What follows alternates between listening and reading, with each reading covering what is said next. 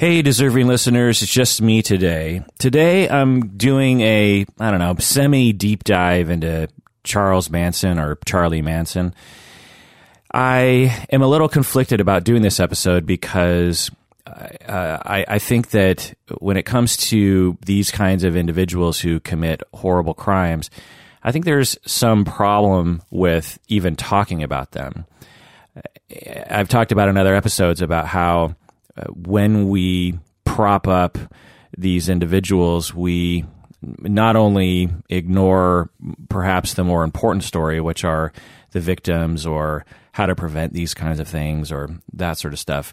And instead sort of like we sort of create these heroes. And so I have a little bit of a problem talking about it today. So, but I think the story is important in for a number of reasons, which I'll get into, but also a good portion of the ending of the conclusion of this episode is going to be about why are we so obsessed with Charlie Manson? It's been 50 years almost, and he's still a part of our lives, which is strange in some ways, considering all the other events and people and figures and, you know, actual heroes that we could hold up, you know. So that's what I'm going to talk about today. This is the Psychology in Seattle podcast. I'm your host, Dr. Kirk Honda. I'm a therapist and a professor. I want to start the episode by talking about an experience I had when I went to France, Paris, and specifically the Louvre, the big museum there. I was I was on a little tour. This tour guide was walking us through, and the tour guide said, "Oh, okay, so here's the big moment, the big reveal, the most important piece in all of the Louvre." And I'm thinking, "Oh boy, you know what's coming up?" And he says, "And around this corner is the Mona Lisa."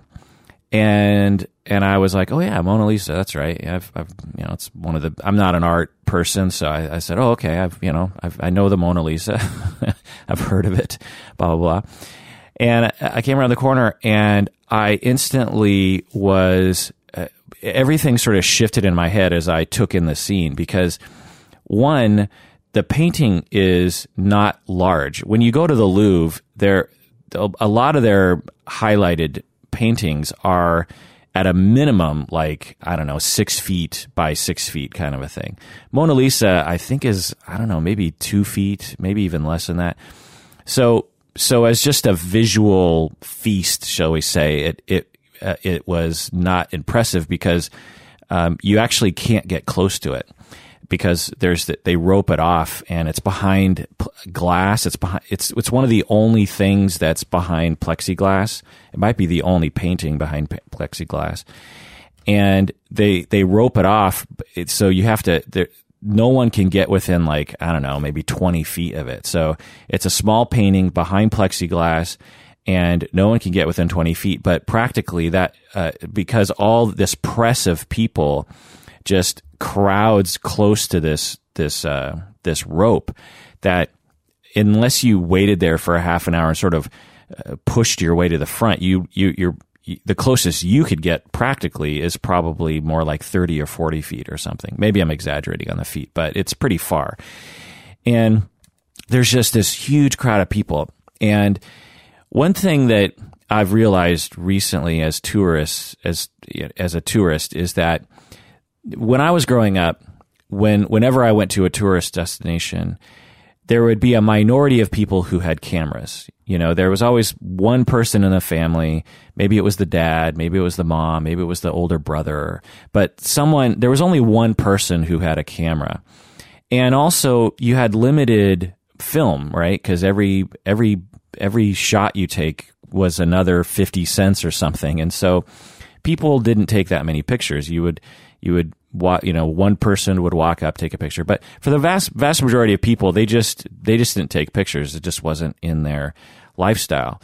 Well, now everyone takes not only just a couple pictures, but it seems like people are taking pictures constantly. You walk through the Louvre, and it's just a constant selfie, cell phone thing. Now, you know, I take a S-ton of pictures myself, so I can't judge. But anyway, I walk up to the Mona Lisa, and it's just filled with people taking different selfies. It's all about self. And I'm thinking, a selfie with you and the Mona Lisa is not going to be a good shot, because this picture is behind plexiglass and it's 30 feet away from you. And it's not going to translate well into a Facebook picture. Let's just put it that way. But anyway, so I'm just being, so that was my experience. So I walk up to this thing, and all I want to do is look at the crowd. So I see the Mona Lisa over there, and I'm like, huh, okay, fine.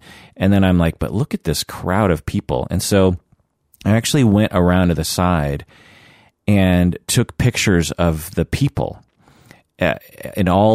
People from, this is Paris, so it's people from all over the planet, right?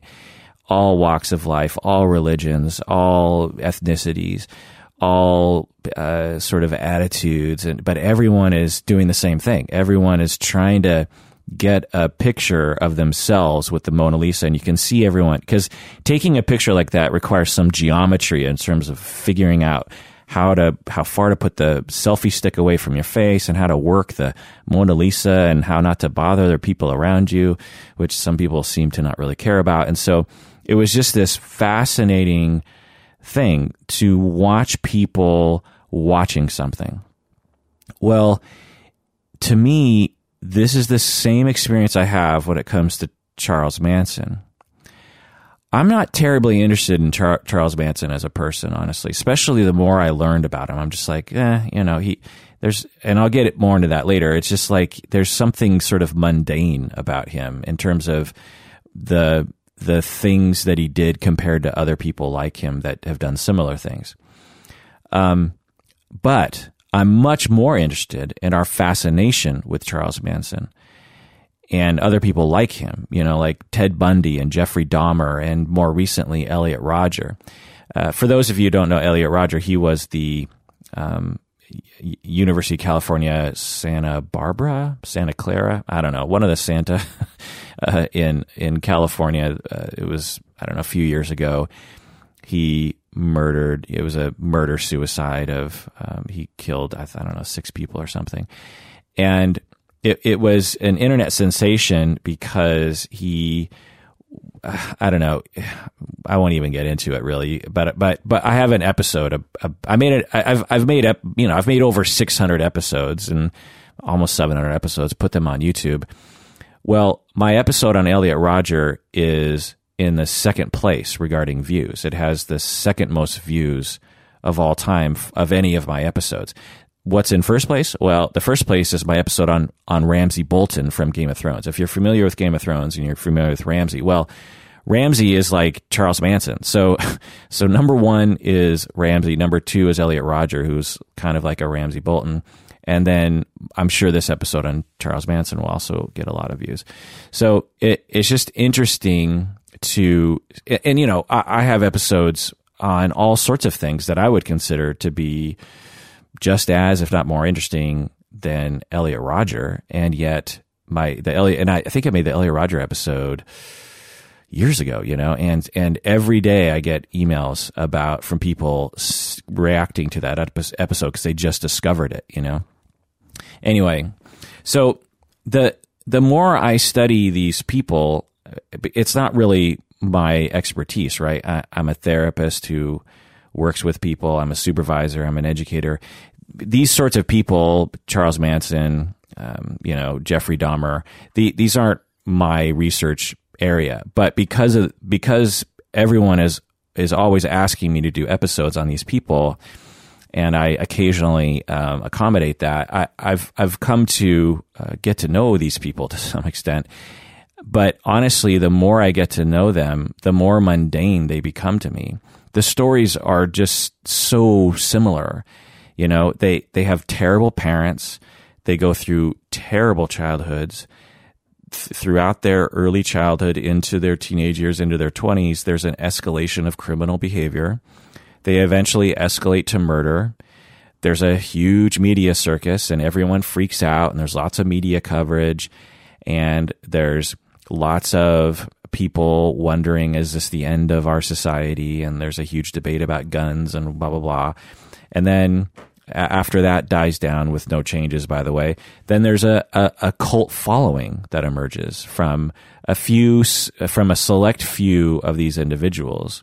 So, you know, of the countless people that are like this, there's like a small percentage that somehow, due to their media presence or the story that they tell, there's a cult following that emerges. So with Charlie Manson, many of you might know that Charlie Manson has a cult following, but so does Elliot Rodger now. So there are people who email me or comment on YouTube about Elliot Rodger. And if you don't know Elliot Rodger, good, but he's just another one of those people who just, you know, had a terrible childhood, seemingly, and had an escalation of behavior, and then eventually went on a killing spree one day and then killed himself.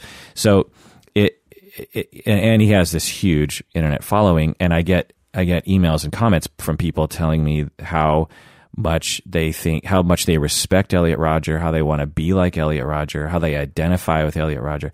And it's just like, it's interesting, you know? And same with Charlie Manson. There were exact same situation. People for 50 years have been saying that they identify with Charlie Manson and that he's a hero. And it's me looking at the crowd of people looking at the Mona Lisa. I'm looking at the crowd of people looking at Elliot Rodger. I'm looking at the crowd of people looking at the Charlie Manson and Elliot Rodger. And then, you know, there's countless documentaries and movies and stuff, and we eat it up. And I'm going to get into that later too. I looked into it. There's actually a lot of legitimate art, shall we say, about Charlie Manson that I didn't know about. Charlie Manson was a songwriter, and so there's been a lot of people who have actually recorded his music recently, like Guns N' Roses and stuff, which I'll get into. So that's what I'm going to talk about today. I'm going to provide a brief summary of Charlie Manson and also the time he lived in, because I think it's important to understand the culture and the times of America in the 60s. And then I'm going to look at what people are saying about him, and I'm going to try to figure out why we're still obsessed with him 50 years later. Okay, so let's get into his early life. So as I was saying earlier, it's a very typical childhood in that his parents were psychopaths themselves, seemingly, both of his parents. But we have more information on his mom. So his mom exhibited criminal behavior, antisocial behavior. His father abandoned the family, and his mother was only 15 when she became pregnant. I think 15, if not 16. After Charlie was born, the mother continued her criminal activities that she was exhibiting before he was born. It seems that Charlie Manson would have been an accident, accidental pregnancy. This was in the 30s, I think. Let's see. Yeah, he was born in the 30s, so just think about that. She would... His mom would flirt with men in bars and then lure them to a secluded place where her boyfriend, not Charlie Manson's father, where her new boyfriend would rob them. So that was how she made her living, was she would go to bars, flirt with guys, lure them away from the bar, and then they would rob them. And she would leave Charlie with other people for days at a time. She seemed like she was probably an alcoholic. And she exhibited a lot of shady behavior, there's just a whole story there. That's one thing about Charlie Manson's life, is that there's just a lot of data there, because he's done a lot of interviews. People, because of their fascination, have really investigated all this sort of stuff. And so if you want to learn more, there's countless documentaries you can look into. But so the mom had a lot of criminal behavior, and when Charlie was a child, she actually went to prison for 3 years. And I think he lived with his grandma. And so he was not only abandoned by his dad, but his mom was shady and would disappear at times. And when she was home, her and the rest of the adults in the family would verbally abuse him and humiliate him. And on several occasions, his mother tried to sell him or put him into foster care. It's a really sad story, actually. And it's one that I've seen before in my early days as a therapist when I used to work in agencies. There's a certain profile of a single parent who is struggling with addiction and perhaps PTSD, who it has all the hallmarks, where the parent will be frequently trying to give their child away, leaving their child with friends and family, and then disappearing for days, weeks at a time. Very shady behavior, unknown where they disappeared to. It's just a very common story. And if you work for CPS, and I know some of you out there do work for CPS who listen to this podcast, you've seen countless stories like that. It's not usually alcohol these days. Now it would be opioids or crack or that kind of thing. So it's just this cycle of. Again, probably the genesis comes from trauma and self-medicating to deal with PTSD from childhood traumas. And then that leads to a lifestyle in which you have to continually feed your addiction because the withdrawals are so terrible. And also when you're off the drug, you have to face your trauma reactivity.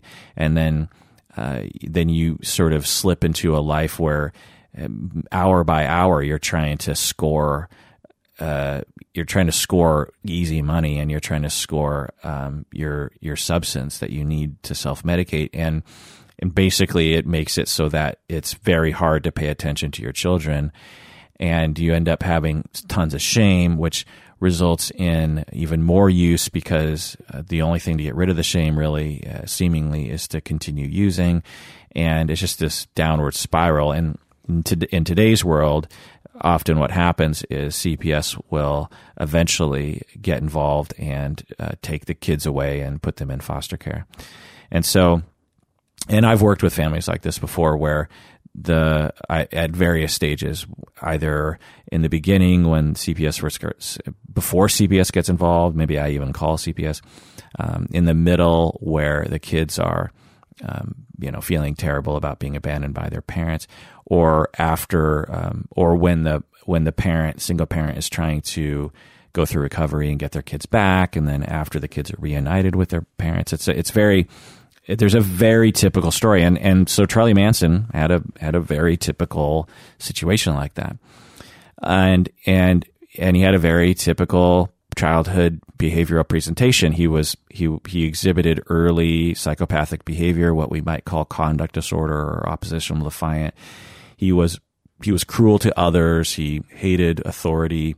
He would get revenge on other people. For example, one story is that he didn't get presents for Christmas because his family was poor, so he rounded up several presents from kids in the neighborhood and he burned them all in a fire. So, that there's devious, cruel behavior from a kid, and then there's that, right? This is like extreme. To actually plan out, go out, get everyone's presents, heap them in a pile, put some gasoline on them, and burn it all. It's a very particularly conduct disorder, psychopathic behavior, and is the precursor to the rest of his life. Now, we can absolutely make sense of this, given his childhood. You have a dad who totally abandons him. You have a mother who only gives out love every now and then and abandons him, tries to get rid of him, isn't around, pawns him off, and also, when the mom was around, would exhibit cruel behavior herself, humiliating him, also teaching him really terrible lessons too. Like she would try to pass on her knowledge of manipulative criminal behavior to him as a lesson in life or something. And so he feels hurt by that. He feels abandoned by that. He wants attachment. He's not getting it. And there's this actually really sad thing. There's this interview with him that I saw in which he said his only happy memory from his childhood was this one time when his mother hugged him. So just think about that for a second. His only happy memory as a child was this one time when his mother hugged him. I mean, if you're a parent out there, that'll break your heart. If you're a parent out there, what you want when your kid is 40 years old, what you want your kid to say is, I had many happy moments. I had a happy childhood because my mom hugged me all the time. But imagine you're Charlie Manson, you're saying, well, my mom, this one time, I think it was like she got out of prison or something, and she exhibited strange affection for him, and because she's like, oh, yay, my son, and she hugged him. And it was this reunited moment that, you know, really, he really remembers, you know. And so he grows up feeling terrible about himself, worthless, no sense of who he is, a sense that he's shit, you know, that he is below, you know, dirt, in that no one pays attention to him. No, his parents aren't giving him enough love and attention. You know, there's this notion that kids will start to internalize that the reason why their parents aren't stable and giving them attention is because they're not worth it themselves. It's just like, well, if I was a better kid, if I was a better person, my parents would pay attention to me more. And so there's a lot of hurt in there. And then from that hurt comes a lot of anger. And from that anger comes a lot of notions of revenge and impulses for revenge and impulses to try to harm other people, to elevate yourself. You know, it's a common human behavior. We've all done it. Whether you can remember incidents of where you've done it or not, you've done it before. You have, you know, I don't know, you're 5 years old and you're feeling like no one likes you at recess or something. And instead of being functional about it, which, you know, you certainly could be, but there are times when you're not functional about it. And so you walk up to someone and push them down and just be like, you know, you just walk up to some kid, push them down because you're upset that no one's paying attention to you or something. Or you're 4 years old and you throw a rock at someone's head because you just don't like the fact that your parents are giving attention to this other kid or something. Or you're 13 years old and you start talking crap about someone who gets a lot of attention. You know, the pretty girl in school is getting a lot of attention, and you feel as though you're not getting enough love, and so you start talking crap about her. You know, you're just like, well, she's not all that, and she's stuck up, and she thinks she's cool, and she's not. You know, we've all done that, and there's adult manifestations of that too. We never get rid of that sensitivity and that mechanism to as a defense of our own insecurity and our own pain. We want a temporary fix to that is to inflict pain and humiliation on other people, because for a brief moment we feel like, well, at least I'm not that person. At least I'm better than that person because I'm not stuck up, or I don't have a rock heading toward my head. And it's this brief moment of feeling a little bit better about ourselves because we're not as low as this other target. And so take that to the extreme. You're Charlie Manson. You've been treated absolutely terribly, and you will have a need for that defense mechanism even more. And so you'll want to even overpower other people as a way of coping with this huge empty hole in your psyche. So during his teen years, he starts to rob stores with a gun. So this would have been in the 40s.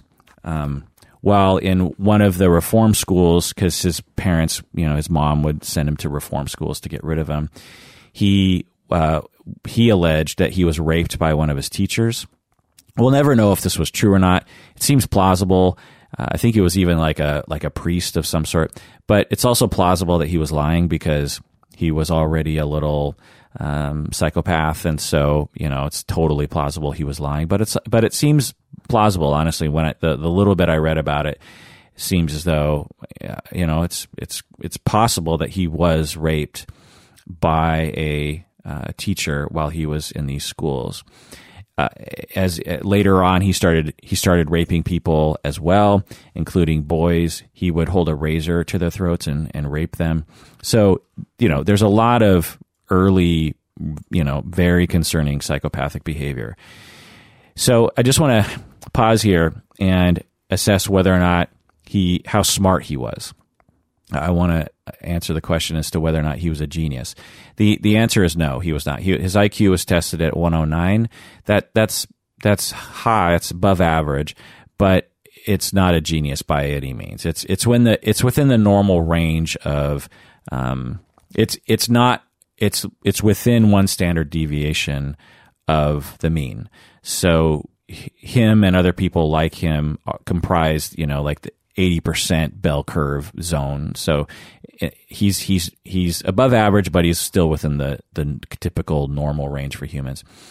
And he was illiterate because I think his education was poor and he might not have taken it very seriously. So that's just another factor in terms of what sort of careers were available to him once he became an adult. He couldn't read, or it was very hard. It was very difficult for him to read. Okay, so going into his 20s, again, there's a lot of data here, but I'm just sort of skipping through. He spent many years in prison. He really adapted to prison life and actually kind of liked it. It was very segregated by race, and he began to really hate black people. He learned how to manipulate women into being sex workers because he would talk with a lot of other inmates about their techniques in terms of crime, and he would talk to pimps a lot. And he found out that it was important. You had to find young women who had quote-unquote daddy issues, and then you needed to break down their egos, and you also needed to give them love and attention as long as they were obedient, and occasionally you needed to beat them because they were sort of used to that because they came from abusive childhoods. And so he really learned how to find easily manipulatable, you know, manipulatable young women and how to keep them under control. And that's a very important lesson that he learned. He also read the book How to Influence People by Carnegie. It's that famous book, How to Influence People. I can't remember the exact title, but that book was also very important to him as well. So he is trying to he's doing research at this point, and he's trying to, you know, he has an urge to control people. And again, it makes sense given that as a child, when he was treated terribly, one of the lessons he learned was, if I'm not in control, then I get screwed.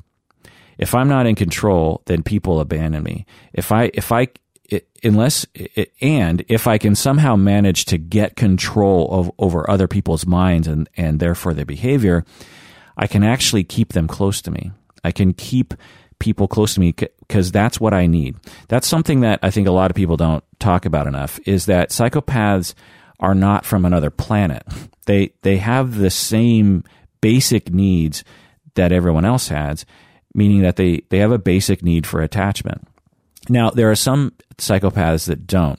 And my hypothesis about people that don't really care about other people and they're psychopathic, my hypothesis about them is that they typically don't commit crimes because they basically just isolate themselves and watch TV and go on the internet, and they don't really care about interacting with people. So there's no real reason to murder anybody, you know? Whereas Charlie Manson is the sort of psychopath who still has that deep need for attachment and closeness and community and love.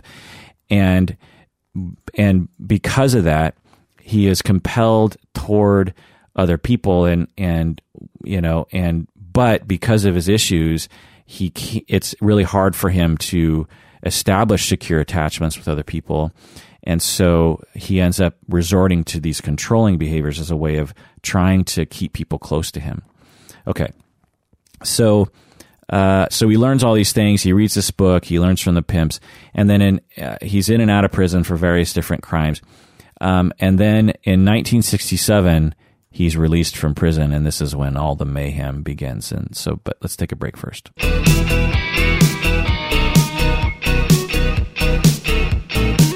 Okay, we're back from the break. If you haven't become a patron of the podcast, do so now.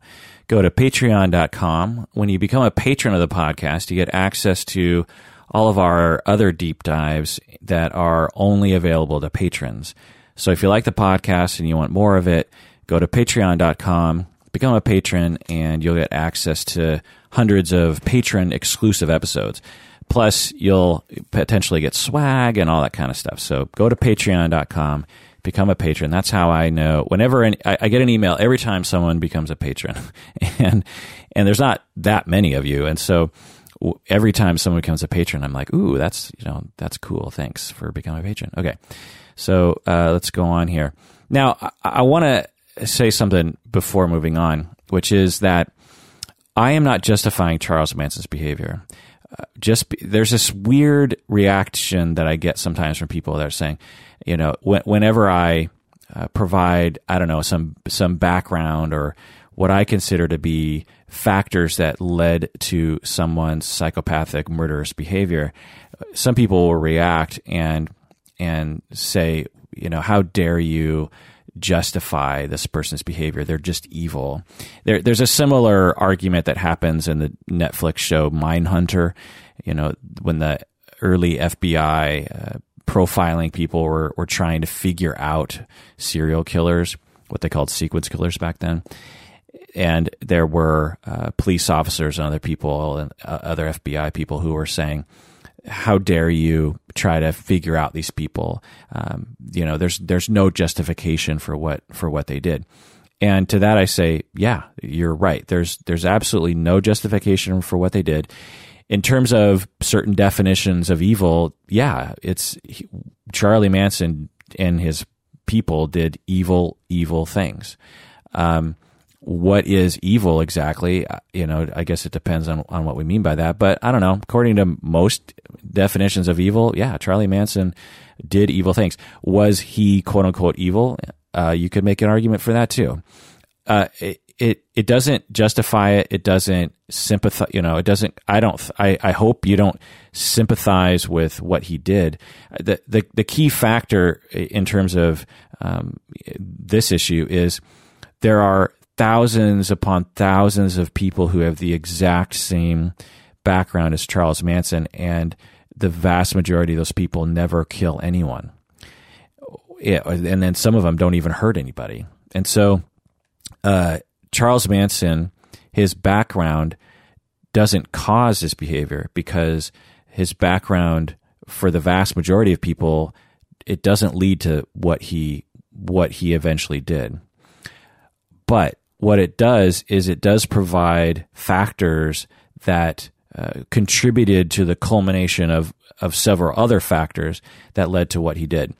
And that's something that I learned upon learning more details about his story, is that his story didn't have to end the way that it did. It ended the way that it did for a number of reasons, which I'll, you know, hypothesize and get into. But one of them is, and a major one, is that the way he was raised definitely created a personality that put him at risk at becoming the sort of person that he eventually became, and the sort of behaviors that he exhibited later on. Okay, so 1967. This is the Summer of Love. It's when American youth society completely pivoted. It was a very strange time.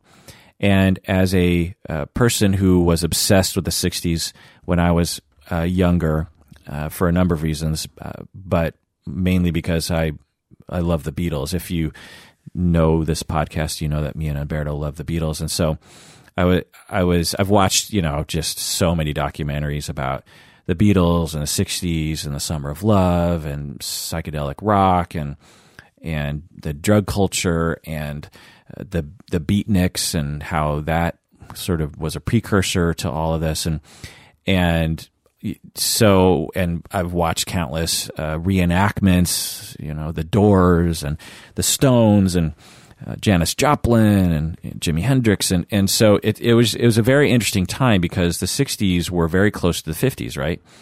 The 50s had an innocence to it, and there was a lot of American exceptionalism at the time in terms of we had emerged from World War II as a dominant force in the world. And for the first time, America was really looked to as this beacon of hope and of economy and industry and of freedom and of democracy and of people being able to rise above their station, you know, and the glitz and glamour of Hollywood and everything. Well, the 60s, you know, when people were in the 60s, I don't think they said, wow, this is a completely different era. I think a lot of people in the 60s were like, well, you know, we're still in that time. And then you have this clash of like, you know, civil rights movements and just all this, you know, discussion around trying to change society to be even better. And the experimentation with drugs and music starts to, I mean, all you got to do is look at the Beatles and look at, from their first album to Sgt. Pepper's, there's only 4 years time. They go from "I Want to Hold Your Hand" to Sgt. Pepper's, you know, "Being for the Benefit of Mr. Kite" and "Lucy in the Sky with Diamonds" and "Strawberry Fields Forever" and all those great 67, 66 songs in the span of 3 or 4 years. That's how rapid the society was changing at the time. And so Charlie Manson emerges out of prison in 1967, and he's in his early 30s at this point. And he actually had begged to stay in prison. He liked the stability of it. He said, you know, please, I beg you, please keep me in prison. You know, is there something you can do? So again, another sort of interesting little story here in terms of he knew he wasn't made for society by that point. By his mid-30s, early 30s, he's like, I can't survive in the real world. Something's going to go wrong. And what this tells me is that he didn't have a lot of self-esteem. He had tried through his ways to try to have a good life, and at every turn he was experiencing bad things. And he was like, please keep me in prison. I suspect that he liked the routine. He liked the stability. He liked the fact that people had to be his friend. People had to hang out with him, right? Because he's stuck in this place with other people, and people can't get away from him, you know. And he caused problems in prison, but not that many problems back then. He caused a lot of problems later, but anyway, they kicked him out anyway, obviously. And he emerges into, you know, ground zero. I think he immediately goes to San Francisco, which is where a lot of people were going. He eventually made his way to LA as well, because there was a lot of things happening in LA at the time. You know, there at the time there were a lot of factors that created the factors that led to Charlie Manson and his people doing what they did. There were a lot of people at the time, a lot of young people at the time, and this went into the 70s, who believed that violence was justified, that essentially terrorism, what we might call domestic terrorism, was completely justified. There was just a ton of anger at the government, at Nixon, at LBJ, for not listening to reason and not listening to young people. And they were like, we need to get out of Vietnam. We're bombing and murdering innocent people. There were all these news reports and pictures coming back from Vietnam of just these horrible atrocities that Americans were inflicting on innocent people. We were napalming villages with children in it, with limited intelligence that it even mattered to do such a thing. We were carpet bombing entire regions of Laos and Cambodia and North Korea, and I think there were particular, I don't know, weeks that we dropped more bombs in the Vietnam War than we dropped in all of World War II. There's some stat about that. It's like the amount of bombs, you know, when you think of the Vietnam, you think of like, you know, guys with mustaches going through the forest, you know, fighting the Viet Cong. And certainly there was that, but there was also just tons and tons and tons of bombs that Americans were, you know, making and transporting over, and then just indiscriminately at times, just sort of trying to bomb the crap out of them. Because when you bomb, you don't risk American lives, right? But what bombs do is, one, they basically just make it so that the enemy goes underground, which they literally did. They just built tunnels, and you end up killing all these innocent people. And it's just, I don't know. So that was one. But there were other things as well. Like there were economic problems and, of course, civil rights problems. And people, young people were saying this is bullshit. And you had this policy among some police officers at the time where it's just like, look, if a crowd gets out of line, you have every right to beat the crap out of them, maybe even kill them. You know, at Kent State University, there were the National Guard was called, and they just started shooting into crowds. Imagine that today. Imagine, you know, today we have problems with police officers macing people, right? There's that famous picture of that police officer just macing the crap out of these college kids' face and stuff. And there's a lot of outrage about that. Well, in the 60s, you had police officers and the National Guard, which is an extension of the federal government, right, just indiscriminately shooting into unarmed groups of people. Now, some of you will debate and say, well, Kent State, you know, there were shots coming from the crowd. I don't know. The point is that it was a very chaotic time in which youth were getting together into groups for various different purposes. They were saying, look, we can't depend on our society. We have to get together and we have to do this on our own. We have to create communes, maybe even get away from society to live our lives. And some of these groups were saying, look, we have to strike back. They're not listening to us. Our protests are not being heard. We have to you know, make them listen to us. And some of those people said, well, the only way to make them listen to us is through violence. Malcolm X and Martin Luther King, the debate between whether or not, so Martin Luther King is like, look, peaceful protest is the way we can win the hearts of America. If America sees, if middle class white America sees us as victims of the white oppressor, then the mainstream America will, you know, come to our side, and then that will win the day. And the oppressive white forces will have to give in because white people will fight against them. And Martin Luther King is like, if we fight them with force, then the optics of it will look as though we deserve to be oppressed through violence, and we don't want that. And so Martin Luther King was a genius in that way. He learned from Gandhi and all this kind of stuff. Anyway, and to a lot of extent, it really worked. Malcolm X had a different point of view. He was like, no.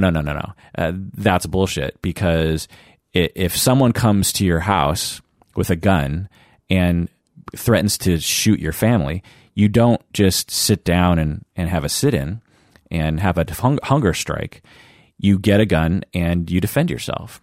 And so Malcolm X, I don't know if he said that analogy, but that's the gist of what I get from Malcolm X. And Malcolm X would, you know, he would say, look, and the Black Panthers and all these people, they're like, look, we have to defend ourselves. And one way to defend ourselves is to militarize ourselves, essentially, and make the KKK and the white police force understand that, look, we're not going to come after you, but if you come after us, we're going to defend ourselves. And we have guns because it's an American right to have guns. And actually the whole NRA, you know, the amendment for guns rights, in a lot of ways became a constitutional discussed thing because of this issue of black people saying, we get, okay, if it says in the Constitution that everyone gets guns, then we get guns too, and we can defend ourselves. So there was just a lot of talk around that, you know, at the time. And you can debate whether or not it was right or wrong or whatever, but the point is that Charles Manson emerges from prison, 1967, San Francisco, LA, Ground Zero, Watts riots, all the civil rights protesting that was happening all the time. I mean, that's another thing that, unless you grew up at the time or watched as many documentaries as I do,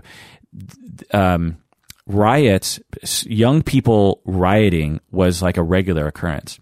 For example, I went to the University of Washington, and I was walking through this one administration building. I can't remember what it's called, shaped like a W. But anyway, I'm walking through this building trying to find different offices. I think I was like paying tuition or something. And I was having a really hard time finding my way around. And at some point, I turned to this random clerk and I said, why is this building so confusing? It's almost like the doors are purposefully hard to find. And she says, well, yeah, actually, that's how this building is designed. It's designed to confuse people. And I was like, why in the world would you design an administration building that's confusing to find your way around? And she says, well, this was built in the late 60s, early 70s, when riots on campus were a regular weekly event. And one of the things that the rioting students would do is they would raid the administration buildings.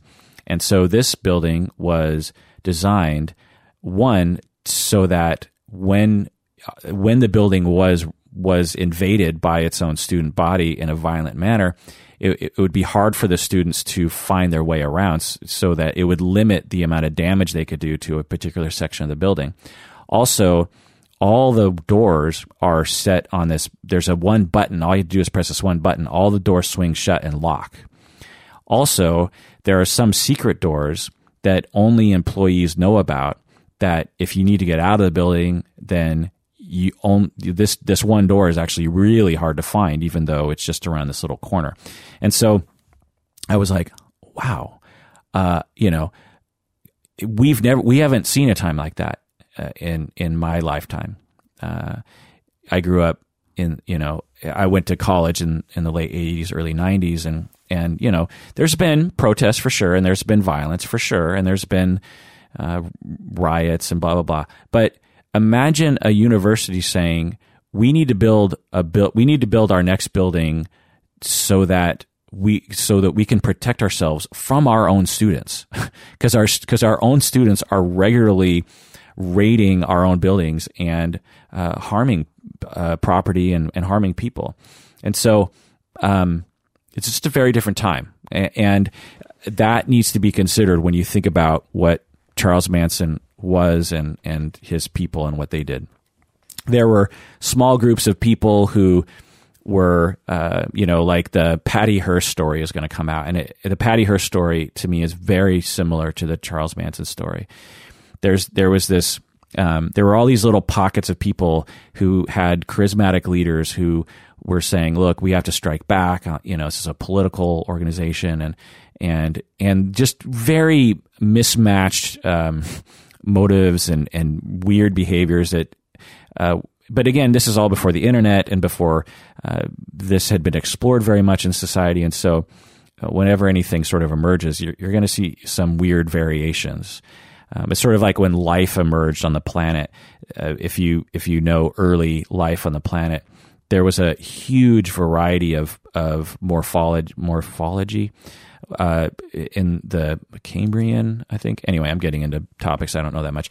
Anyway, okay. So, and also, music and art was a big part of this overall vibe in the air in the late 60s around anti-man, right? Anti-the man, and protest and rising up. You had Bob Dylan and the Beatles to some extent. You had the Doors and the Byrds and Joan Baez and all these other, Crosby, Stills, Nash. You had all these people who were really a part of this, and it was a huge vibe that in some ways has never happened again. There's never been such a strong youth identity and strong youth togetherness to get something done as what happened in the 60s. And the epicenters for these movements around the world was Haight Street or Haight Ashbury in San Francisco and Sunset Boulevard, or there's certain regions of LA that were known for this, and people were just flocking there to become part of this movement. You know, the Beatles, she's leaving home, bye bye.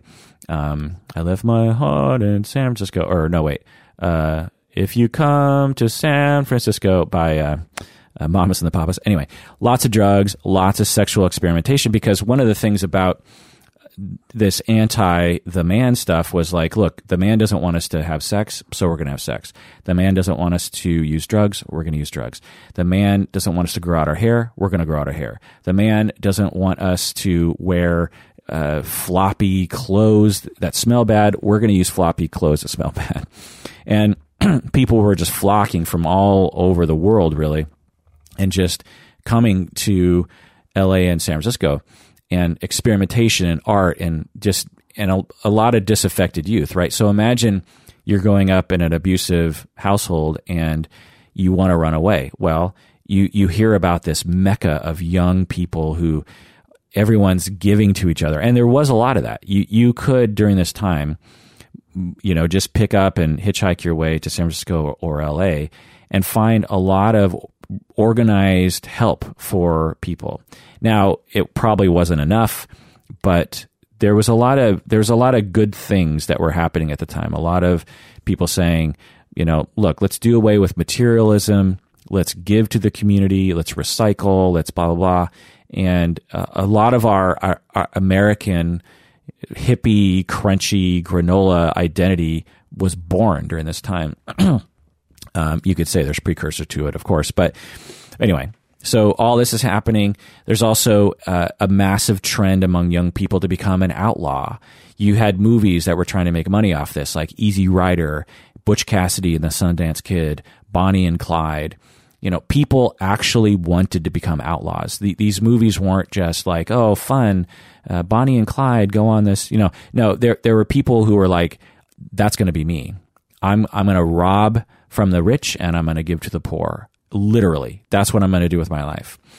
Out of protest for the Vietnam War, out of protest of the government, out of protest of the man, they were just like, this is going to be my life. I'm going to go to LA, and I'm going to meet up with other people, and we're going to become actual outlaws. Now, 99.99% of the people never followed through with those visions, but it was definitely something in the air. There was a sort of justified outlaw motivation at the time, and a certain sort of cheering of a certain group of people for people who struck back, and so it was a very difficult time, and a very sort of a scary time for middle America, right? For mainstream America, they're just like, oh my God, there's all these hippies running around doing God knows what. They're high on God knows what, and they're going crazy, you know, and what are they going to kill all of us? And then you have all these black people with guns and talking about that they want to kill Whitey, and what's going to happen. There was just, you know, if you were in 1968 in America, there was a lot of worries for a lot of things: nuclear war, actual race war between black people and white people, economic collapse. And there was just no way for them to know that we were going to survive it. There was a lot of indication that America would not survive. Assassinations, you had JFK, Martin Luther King, Malcolm X, Medgar Evers, you had Bobby Kennedy. There was just all of this, just holy... I mean, imagine our president being shot and killed, and then just few years later... his brother, who was also running for president, also murdered. It felt like, well, if the 60s are this bad, imagine what the 70s are going to be like. Is any politician going to survive the 70s? It was a very scary time, and with that, a lot of opportunity for exploitation of human beings, right? Because when people are scared, they're very easily manipulatable. Okay. The last thing I'll say about 60s culture, and some of you might obviously know all these things. I know some of you are older than me and actually were there. Patron Akemi actually comes to mind. I'm sure she'll email me and say, like, actually, I was I was in LA at the time, and let me tell you my stories. And so I welcome that because I love that kind of stuff. Also at the time, the last thing here is that there were lots of talk about subliminal messages in rock music. Today, we don't really do it that much, but at the time, there was just a huge paranoia in society that rock music had secret messages in it for various different nefarious means. One being that it was going to get in, that rock musicians were satanic, and they were trying to subtly influence youth through these backmasking or subliminal messages that were trying to get kids to commit these horrible crimes. And there were cases actually in which a kid would do something terrible, kill someone, and then claim that a rock record had subliminal messages that made them do it, and it was a viable defense. There was a case with a Judas Priest, I believe, in the early 70s, or mid 70s, in which that defense was viable in court. It's like, yep, a satanic rock musician caused me to kill that person. And today we don't think that way that much. I mean, we certainly have our weird things that we think today, but there was a panic about that back then. And there was a lot of intrigue among youth. It's like, oh, there's all these weird noises in the background of the Beatles records. What are they trying to say to us? It was basically assumed that the weird psychedelic noises that the Beatles were making were somehow like super genius, psychological, blah, blah, blah. When you actually listen to interviews with John Lennon and Paul McCartney and George Harrison, Ringo Starr, but particularly John Lennon, because John Lennon really liked all those background sounds. He'll say, no, that's not... He'll just be like, actually, what I'm saying there is Oompa Loompa hit him in the Joompa or something. There's this one weird sound where it sounds like they're saying, everybody smoke pot, everybody smoke pot. But in reality, it's John Lennon thought it'd be funny if everyone said something like Oompa Loompa hit him in the Joompa. Just this weird kid phrase that he thought up and just thought it was hilarious. And that was a lot of what the Beatles did. They just like, wouldn't it be funny if we made this weird noise?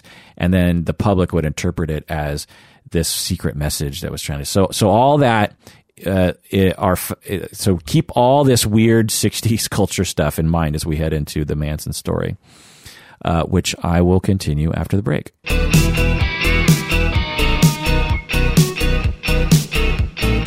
All right, we're back from the break. This month's episodes of December 2017 are brought to you by Talkspace.com. That's Talkspace. Go to Talkspace, and if you're looking for an online counselor, use the promo code Kirk, and you'll get a discount on your first month's fee.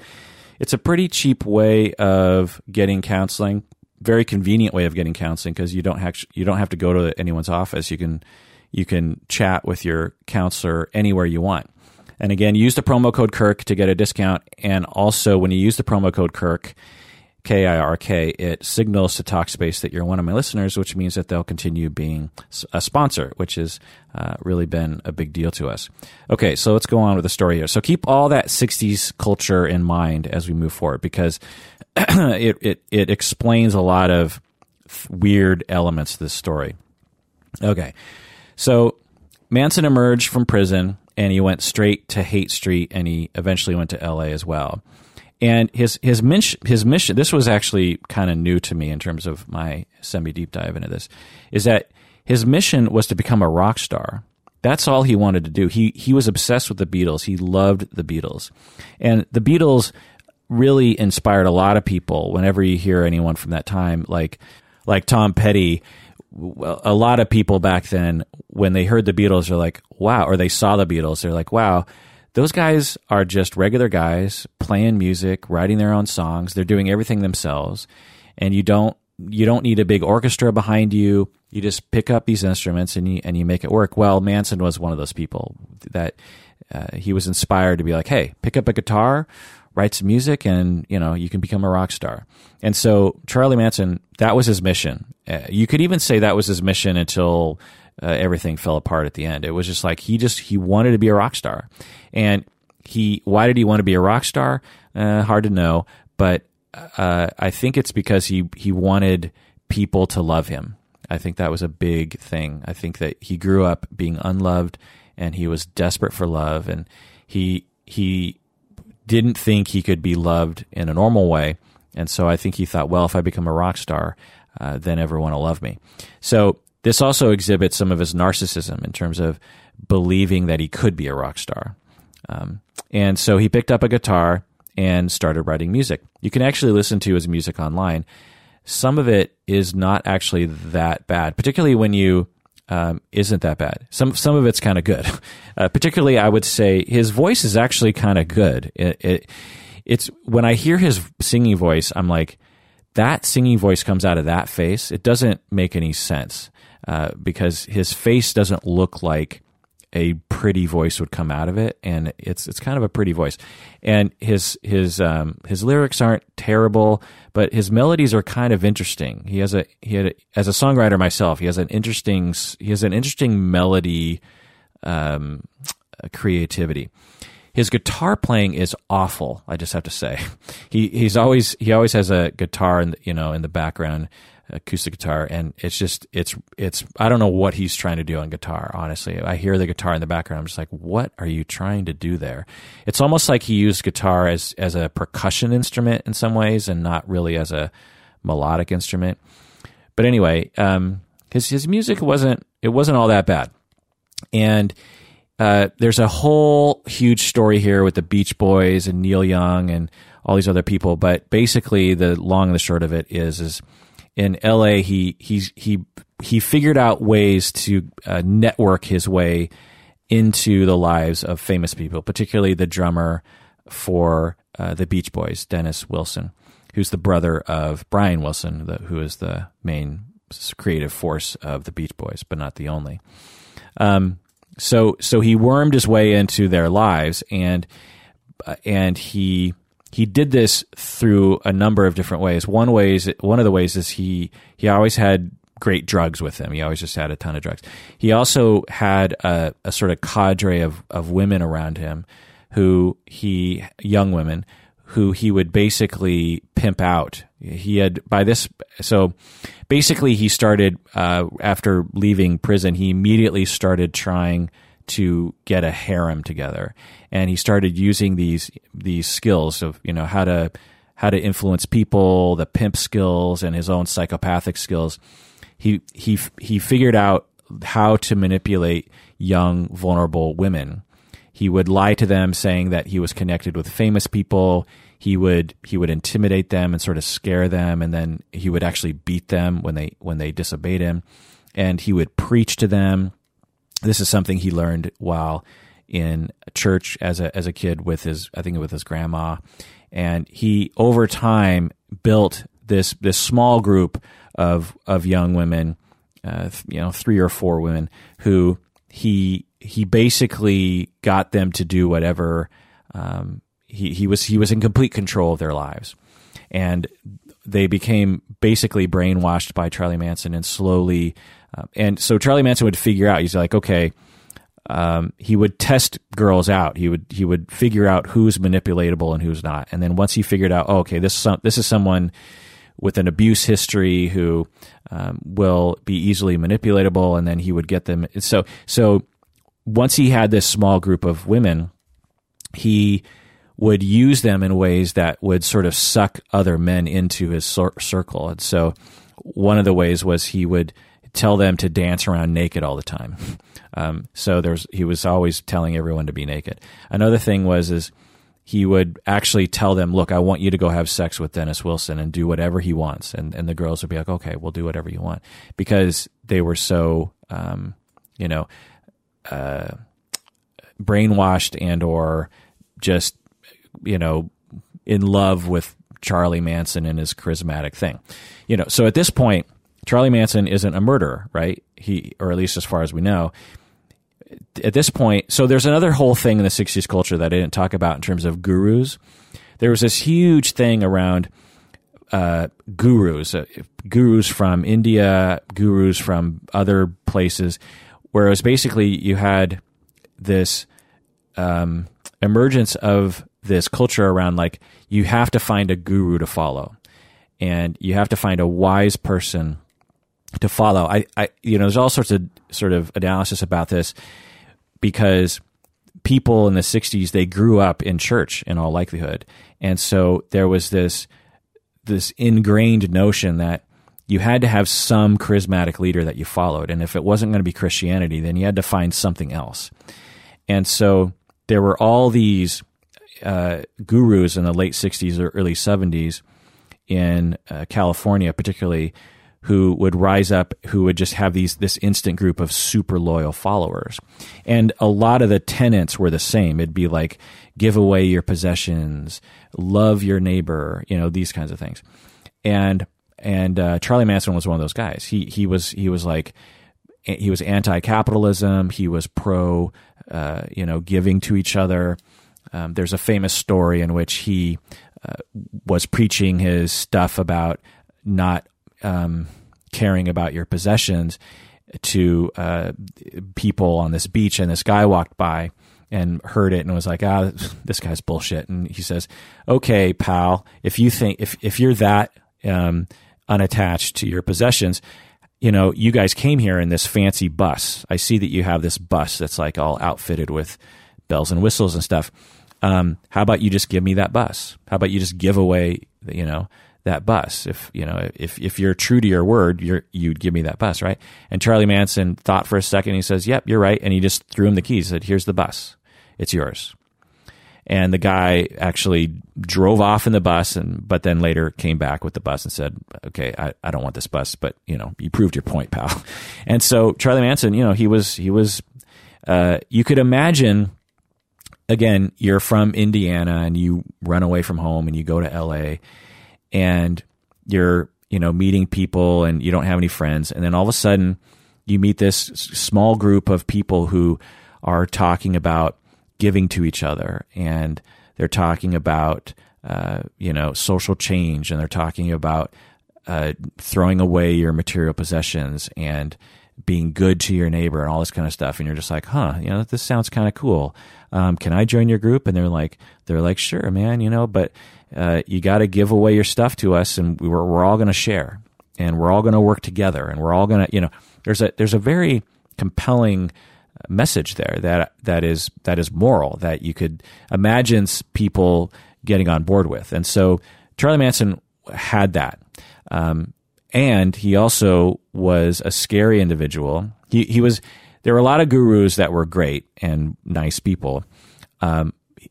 Manson was a scary type guru and an intimidating, bully-ish guru, and a narcissistic. Well, maybe all the gurus were narcissistic, but he was particularly narcissistic. So that's another sort of element that explains why people would flock to him. Because in my estimation today, if Charlie Manson emerged from prison today and went to LA, he wouldn't be able to get a following the way that he did, because people today just don't have that notion, like, find a guru to follow. Plus, people understand cults much better today than they did back then. Anyway, people certainly still join cults today, but I think it's a little harder.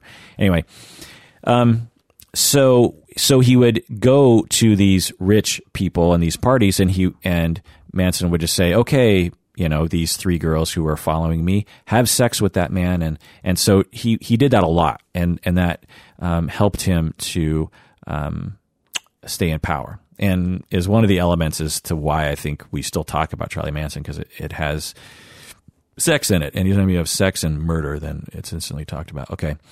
So at this point, it seems to me, anyway, that he didn't want to be a killer or even necessarily a cult leader. It seemed he wanted to be a rock star who was adored by fans. All of his networking efforts were trying to get him into the music industry. That's why he approached Wilson of the Beach Boys, is because he's like, well, oh my God, the Beach Boys. You know, the Beach Boys were one of the biggest bands in the world at the time, and he was like, okay, if I get in good with the Beach Boys, then that I can get connected. And he did a lot of that. And in many ways, he was just like thousands of other people who came to LA and San Francisco at the time to be a rock star. you know, it's easy to look at this story and say like, oh, you know, he's evil and he's like working his way in because eventually he's going to create havoc and kill a bunch of people. No, when I hear this story, there's no way to differentiate Manson at this point from really any other person who came to LA to become a rock star. And that was his mission. He wrote music, and he was like, for a long time, that's all he was focusing on, was getting to know famous musicians, getting connected with record companies, getting connected with producers, trying to get his songs recorded, trying to get people to listen to it. And at the same time, there were reports that he would try to intimidate people. For instance, he would go into the recording studio, because eventually the Beach Boys, Neil Young, other people did manage to get him into the studio, and which is a big deal. But he couldn't stand people telling him what to do. And when you go into this studio, as a musician myself, when you go into this studio, you are not the star anymore. The engineer and the producer is the star, and you have to, I mean, not the star per se, but you're not the one in control. You're entering someone else's realm, and they understand everything. They understand how the microphones work. They understand how the headphones work. They understand how the board works. They understand how it's their world, and you're recording your music in their world, you know, and you as a musician have to hand over control to the producers and the engineers, and you have to say, please help me. There's a lot of, you feel very powerless when you are in someone else's studio.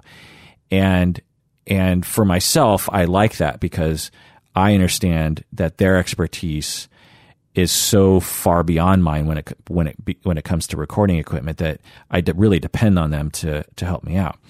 And so there's a lot of times where you're just sitting around doing nothing, waiting for an engineer to figure out how to place a microphone or something. Well, Charles Manson hated that. He hated the engineers being in control of things. And he would, because of his issues regarding control and the abuse he's been through, he would become threatened by that, and he would attack the engineers. And so there's stories of him just being a complete asshole to these engineers. He would make subtle threats to people, like even to Dennis Wilson. He would say, well, you know, once he kind of wormed his way into his life, he basically implied, look, I really want you to help me. And, you know, if you don't help me, I can't promise that I'm not going to flip out and do something terrible. So Charlie Manson used that a lot. He sort of threw out little threats, you know, subtle threats and sometimes blatant threats to other people, trying to get them to, you know, come under his control. And there are various ways that people react against that, right? When if you've ever been, it's sort of similar to the Harvey Weinstein situation. It's, you know, when someone presents behavior that is unexpected or threatening to you in some way, because for a lot of people, being threatened is actually a very rare thing. They being, you know, the sense that someone is a threat, a physical threat, is actually for some people very rare, and for most of us it's very rare, hopefully, and it's not. And so it's hard to think through those situations. It's hard to think straight during those situations. And we have four different reactions that we have available to us in terms of our evolution. We have fight or flight, right? That's two, or freeze or appease.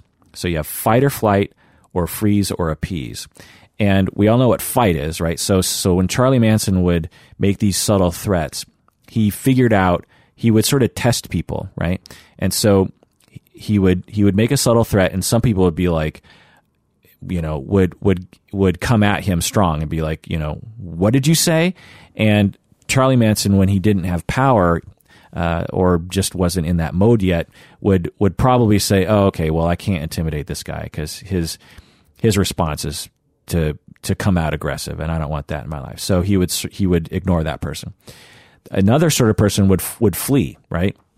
The one of the other guys in the Beach Boys, the guy who wears the Beach Boy hat all the time, what's his name? I forget his name. But anyway, he, in an interview, talked about how Manson tried to threaten him to stay.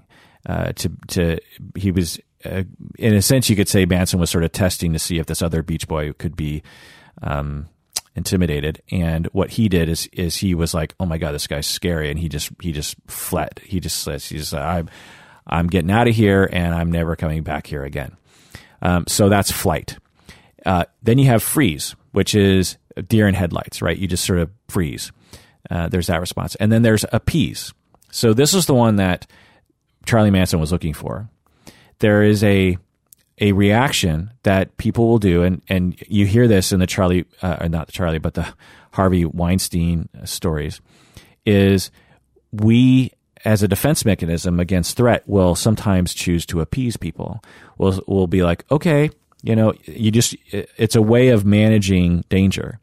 If you can get someone to calm down, and if you can make someone believe that you are on their side, then there's a very real reduction in threat. And it works sometimes, it really works to our advantage sometimes, like say, I don't know, somebody, you get into a fender bender and someone jumps out of the car and they're like, real aggressive, and they're shaking and they're very upset and they want to fight you.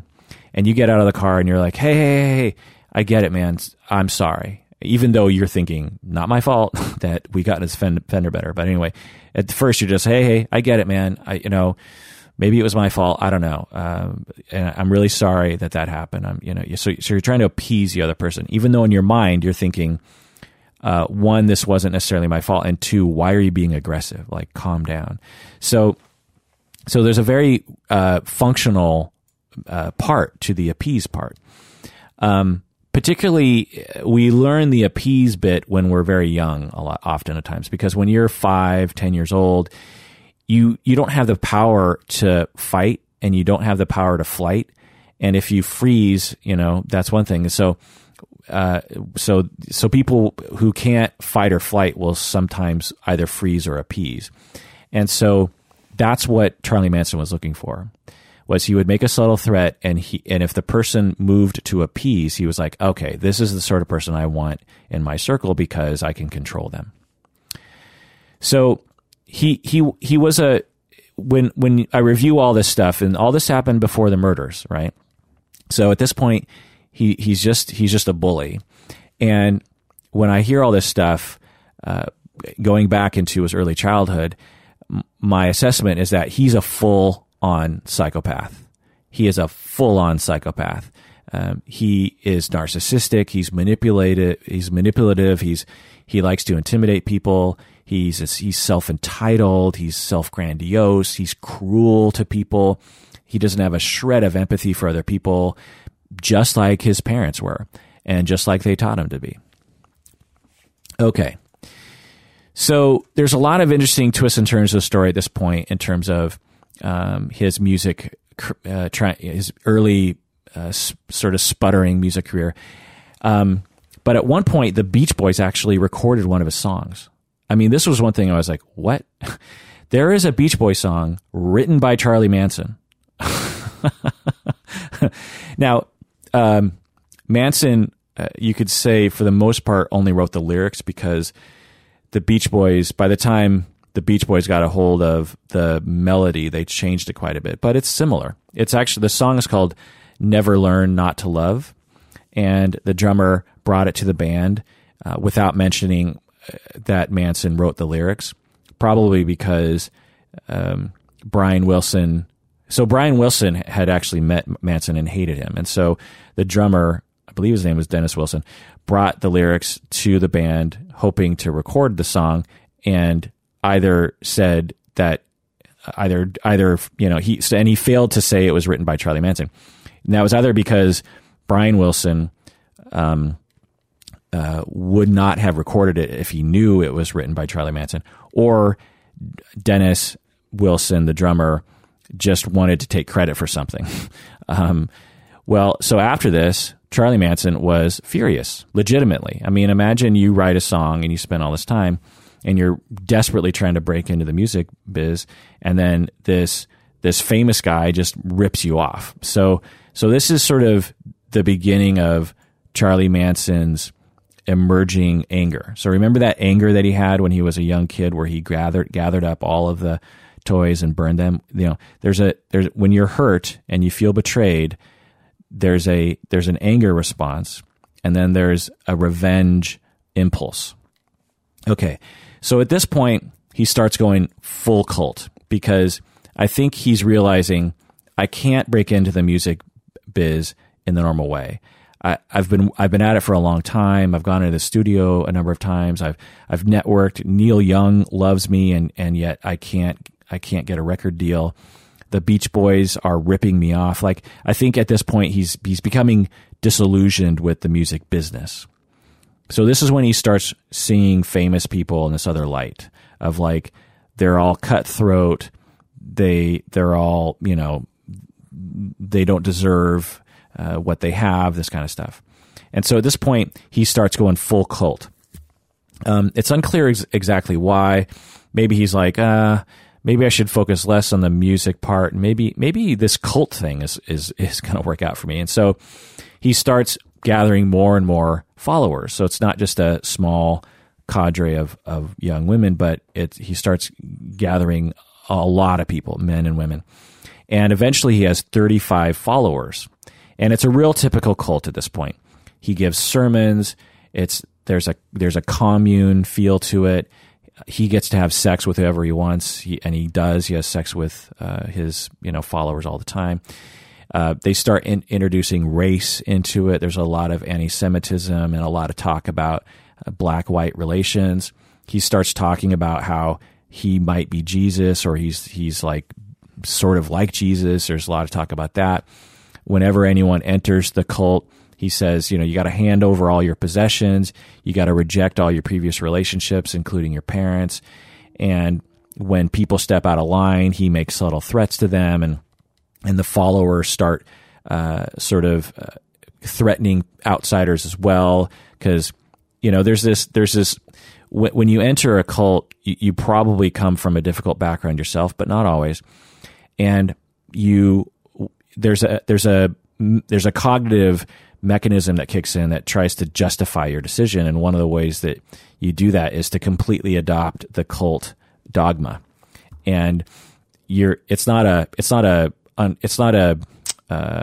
becomes a part of who you are. The cult dogma becomes you. You become the dogma, and you no longer have an independent way of thinking about things, because whenever you do have an independent thought, it actually works against you, given the social context that you're in. And he also starts to militarize them. And there's a lot of twists and turns to this story, but he starts to train them on guns and knives, and it's sort of a late 60s version of all that kind of stuff. Also, he loves the Beatles again. And he loved Sgt. Pepper's. He loved Magical Mystery Tour. He would play the records during his sermons or after his sermons, and everyone would dance around naked. The Beatles were like a big part of the cult. Well, when the White Album comes out, and I've talked about this album before, it's perhaps, aside from Rubber Soul and Revolver, White Album is definitely a favorite of mine. And when the White Album came out in 1968, he played it for the cult. And he said that, so at this point, he would give everyone LSD too. This is another thing, is he would either secretly dose them with LSD, or he would, just say, hey, now's the time where we take LSD. And then he would give his sermons. When you do that, it causes anyone who's taken LSD knows that there's a certain, there are times when you take LSD and you feel very spiritual. You feel very, one with the universe, very connected to people.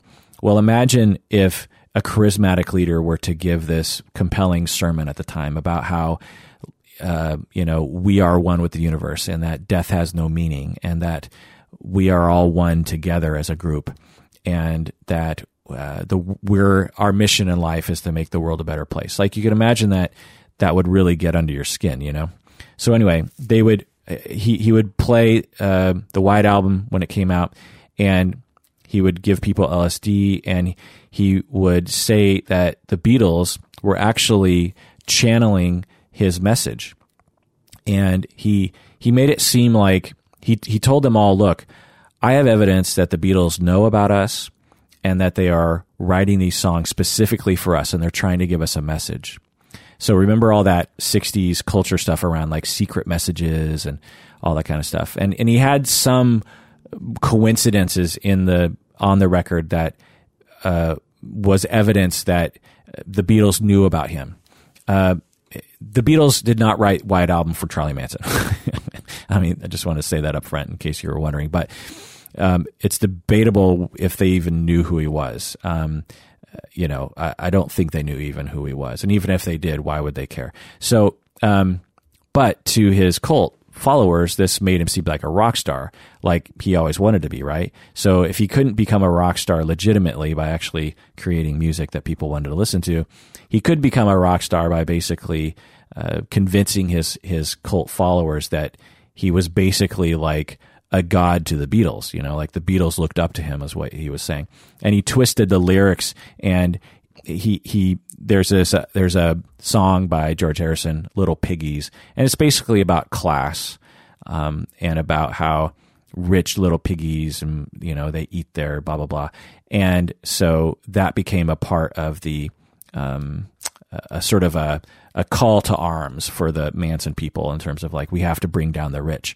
And he also, there's a lot of black, white stuff that he would talk about, you know, the song Blackbird and Revolution 9, Happiness is a Warm Gun, and Helter Skelter. All these songs, he said, was the Beatles' way of saying that they wanted Charlie Manson and his followers to start a race war.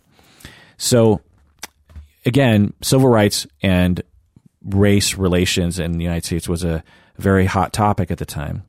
And remember, we have Malcolm X, we have, we have Martin Luther King, we have the assassination of Martin Luther King, assassination of Medgar Evers, and blah, blah. You just have like a lot of tension between black people and white people at the time. Not just like in today's world, we have tension, but back then the tension was so much, it was different. Let's just put it that way. And there were legitimate worries that there would be pockets of civil wars, you know, like all the black people in LA getting guns and just roaming the streets and killing white people. Now, there was no movement to do that, and there was no way that was going to happen, but white people definitely thought that was a possibility.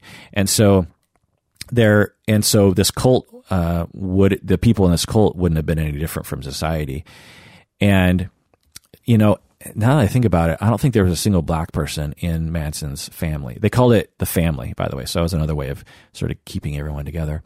And so one of the major themes was that Charlie Manson was like, what the Beatles want us to do is they want us to be the spark that, you know, begins the race war between black people and white people. We want that. We want black people to rise up and kill all the white people. And so because of that fear, right? So imagine it. So let me try to bring an analogy. So, you know, there's a lot of fear right now about Muslims in America, right? There's a fear that Muslims will kill us, right? In America. Even though empirically, that's just the chance of being killed by a Muslim is far more unlikely than being killed by a Christian in America. But anyway, so there's this fear, there's this panic, right? There's particularly among certain people in America right now. There's a panic around Muslims. They want to kill us. Okay, Sharia law or whatever the fuck, you know, all that kind of stuff. Sorry, I swear. I'm trying not to swear anymore. So there's all this panic around that. Well, imagine if someone came along and said, like, look, it's going to happen. There's signs and we have 9/11, you have this killing, you have this law, you have ISIS. It's happening. It is happening. And I know when it's going to happen because I'm actually connected with the people who know ISIS and all that stuff. Like, I have inside information that tells me that this is happening real fast. So imagine like you have a charismatic person, LSD, no internet, you know, and not a lot of trust in newspapers at the time. And you're isolated and you just have someone just feeding you all this information. It's coming. The Muslims are going to, they're going to rise up. They're going to kill us. ISIS is, you know, they're going to figure out a way to get into every airplane and they're going to drive every airplane into the ground. I mean, after 9/11, certainly that was a concern, right? You had the anthrax thing, you know, just all this terror. And now imagine you have a cult, you know, it's today, 2017, and the charismatic leader is like, look, we might as well just get this thing started because eventually it's going to happen. Eventually in America, there's going to be a war between Muslims and, you know, non-Muslims. It's going to happen. But, America deserves it because of capitalism and the way it treats its poor and, you know, the way it's been raping the environment and all this stuff. Like, America deserves it. So imagine you have people that believe that, okay? Then imagine that the leader says, and because I have a connection with Muslims, I can protect us from being killed by the Muslims because if we as non-Muslims prove our worth to the Muslims, then they will pass over us and kill everyone else, but not us. So that's what Manson was saying. It was like, we as white people, you know, this race war is inevitable, and the Beatles are saying it's going to happen.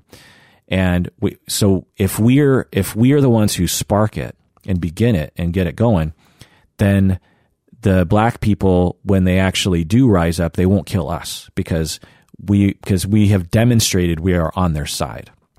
That's what he was saying. And that became a very real thing to this cult. Now, there's debate as to whether or not Charlie Manson actually believed this. And according to my read of the story, I don't think Charlie Manson believed it at all. I think it was just another way for him to... It was just another way that he figured out how to, you know, keep his group galvanized. You know, there's a lot of power when you make people afraid of war and when you make people afraid of a particular ethnic group. We see this happen all the time. Trump did this. Hitler did this. Not that I'm saying Trump is Hitler. I'm just saying there are figures in history who will demonize a particular group or make their followers afraid of a future war. And by doing this, you get control over them.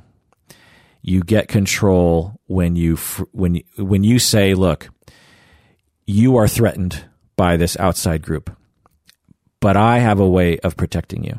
That's a very compelling message, right? And so Manson did that. Okay, so...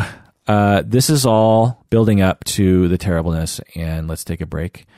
And when we get back, we'll continue it.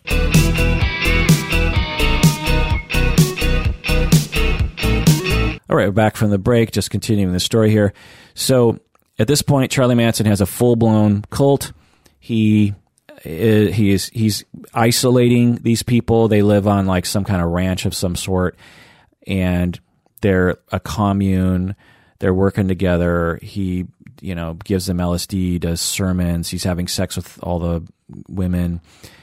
And then a very quick sequence of things start to happen. And there's a lot of little details here, but in a nutshell, Manson, I think, started to realize, so this is in 69, summer of 69. I think he's starting to realize that he's losing control over his group, essentially, or he's not always going to have control over his group or something. You know, eventually they're going to run out of money, or eventually they're going to get caught by the cut because they were doing all these petty crimes to get money. You know, like I think they were stealing cars or something, and things are starting to escalate, and so. He also has a lot of drugs, right? Because there's a lot of drugs in this group, and so he's trying to deal drugs and get drugs, and there's all these drug deals, And there's a drug deal that went bad.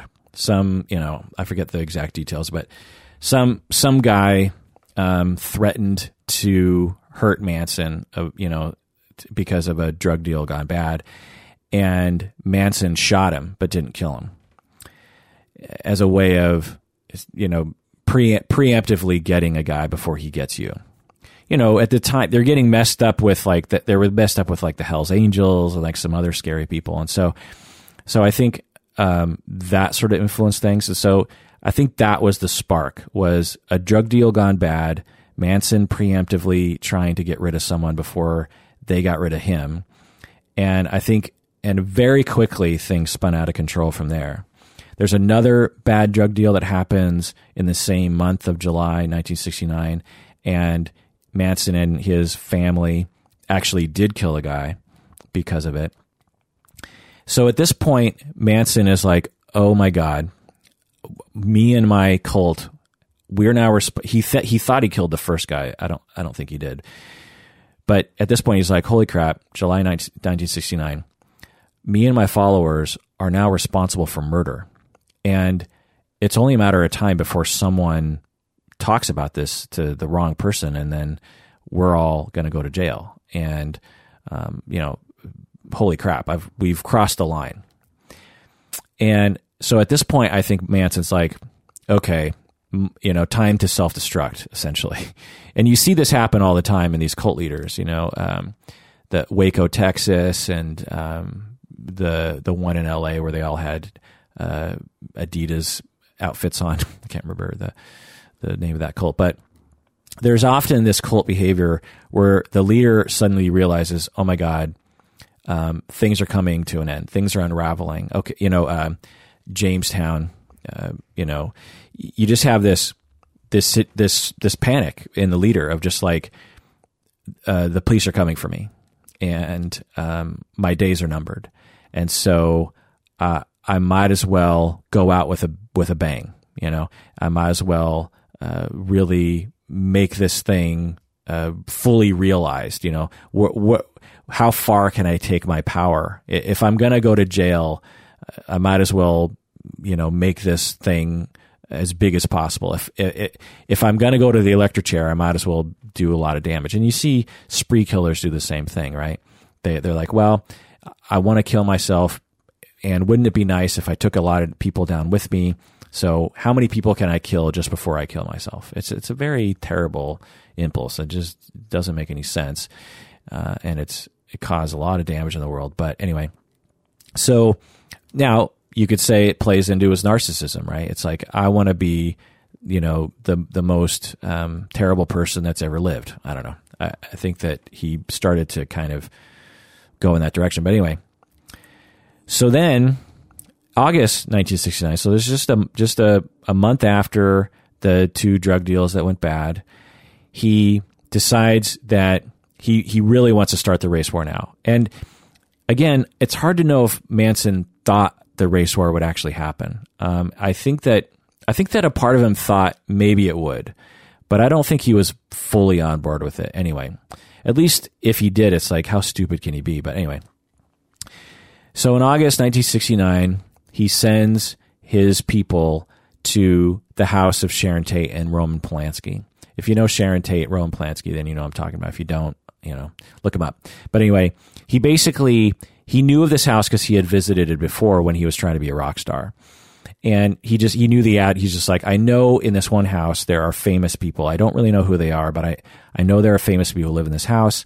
And I think what Manson was thinking was, by killing everyone in this famous person's house, two things will happen. One is I can get my revenge on famous people who have it all. You know, they have everything I want. They have money, they have power, they have good looks, and the most important thing that they have that I want is like the love from society. You know, they are loved by society, and I hate them for that. And so I'm going to get my revenge on them for that. And now, he didn't say that to his followers. What he said was, we need to get back at rich people because they're the enemy. They're the man, right? The other reason why he wanted to kill these people was because he knew it would be a big media sensation. If he killed a bunch of poor people, he knew that the media wouldn't pay attention to it. If he killed famous people, he knew the media would pay attention to it.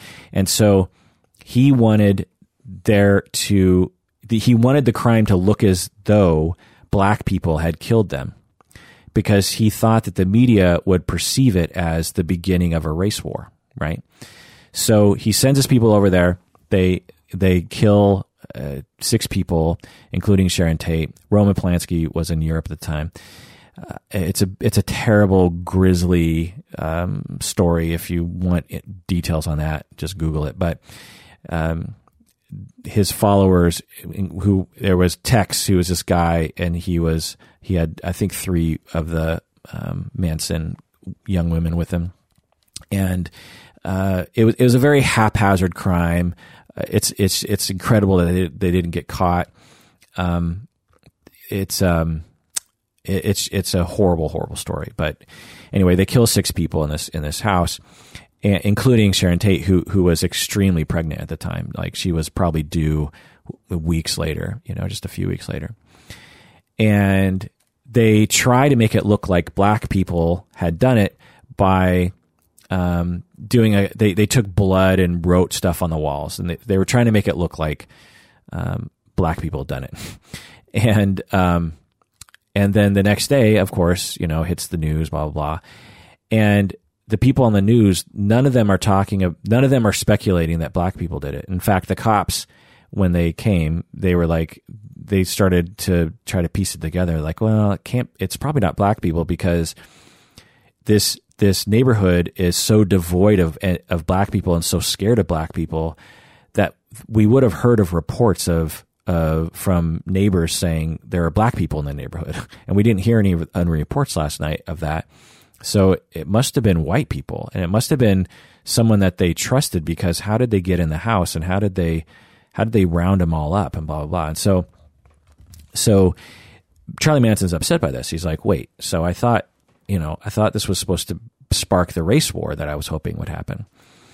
I mean, I think part of it was, actually, I'm thinking of another motivation for Manson at this point, of like, he's thinking, well, if I roll the lottery and the race war does start, then maybe my crimes that I've committed with those two drug deals gone bad, and now Sharon Tate and the others, when the race war happens, maybe it'll obscure my crimes, and then I won't get caught. Or even if it does come out, that no one will care, because we'll be in the midst of a huge race war happening where black people are killing white people and vice versa. So maybe, anyway, but there's a huge media circus at this point. A lot of people who grew up at the time remember when they heard of this event in August of 1969, of this slaughter that happened in this house. So Manson's upset, and he's like, okay, well, they're not getting the picture. They don't realize it's black people. None of them are getting the bait that it's black people killing these people. And so the next day, he's like, okay, we got to do it again. And so they go to this other house, and they kill two more rich people.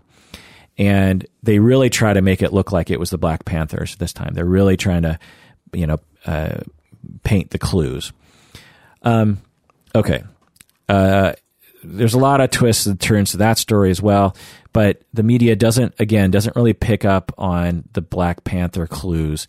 And so at this point, I think Manson is starting to really panic, and the family is starting to kind of freak out too, because although some of the people in the family were notable psychopaths, many were not, and many were like, wait, I did not join this cult to murder people.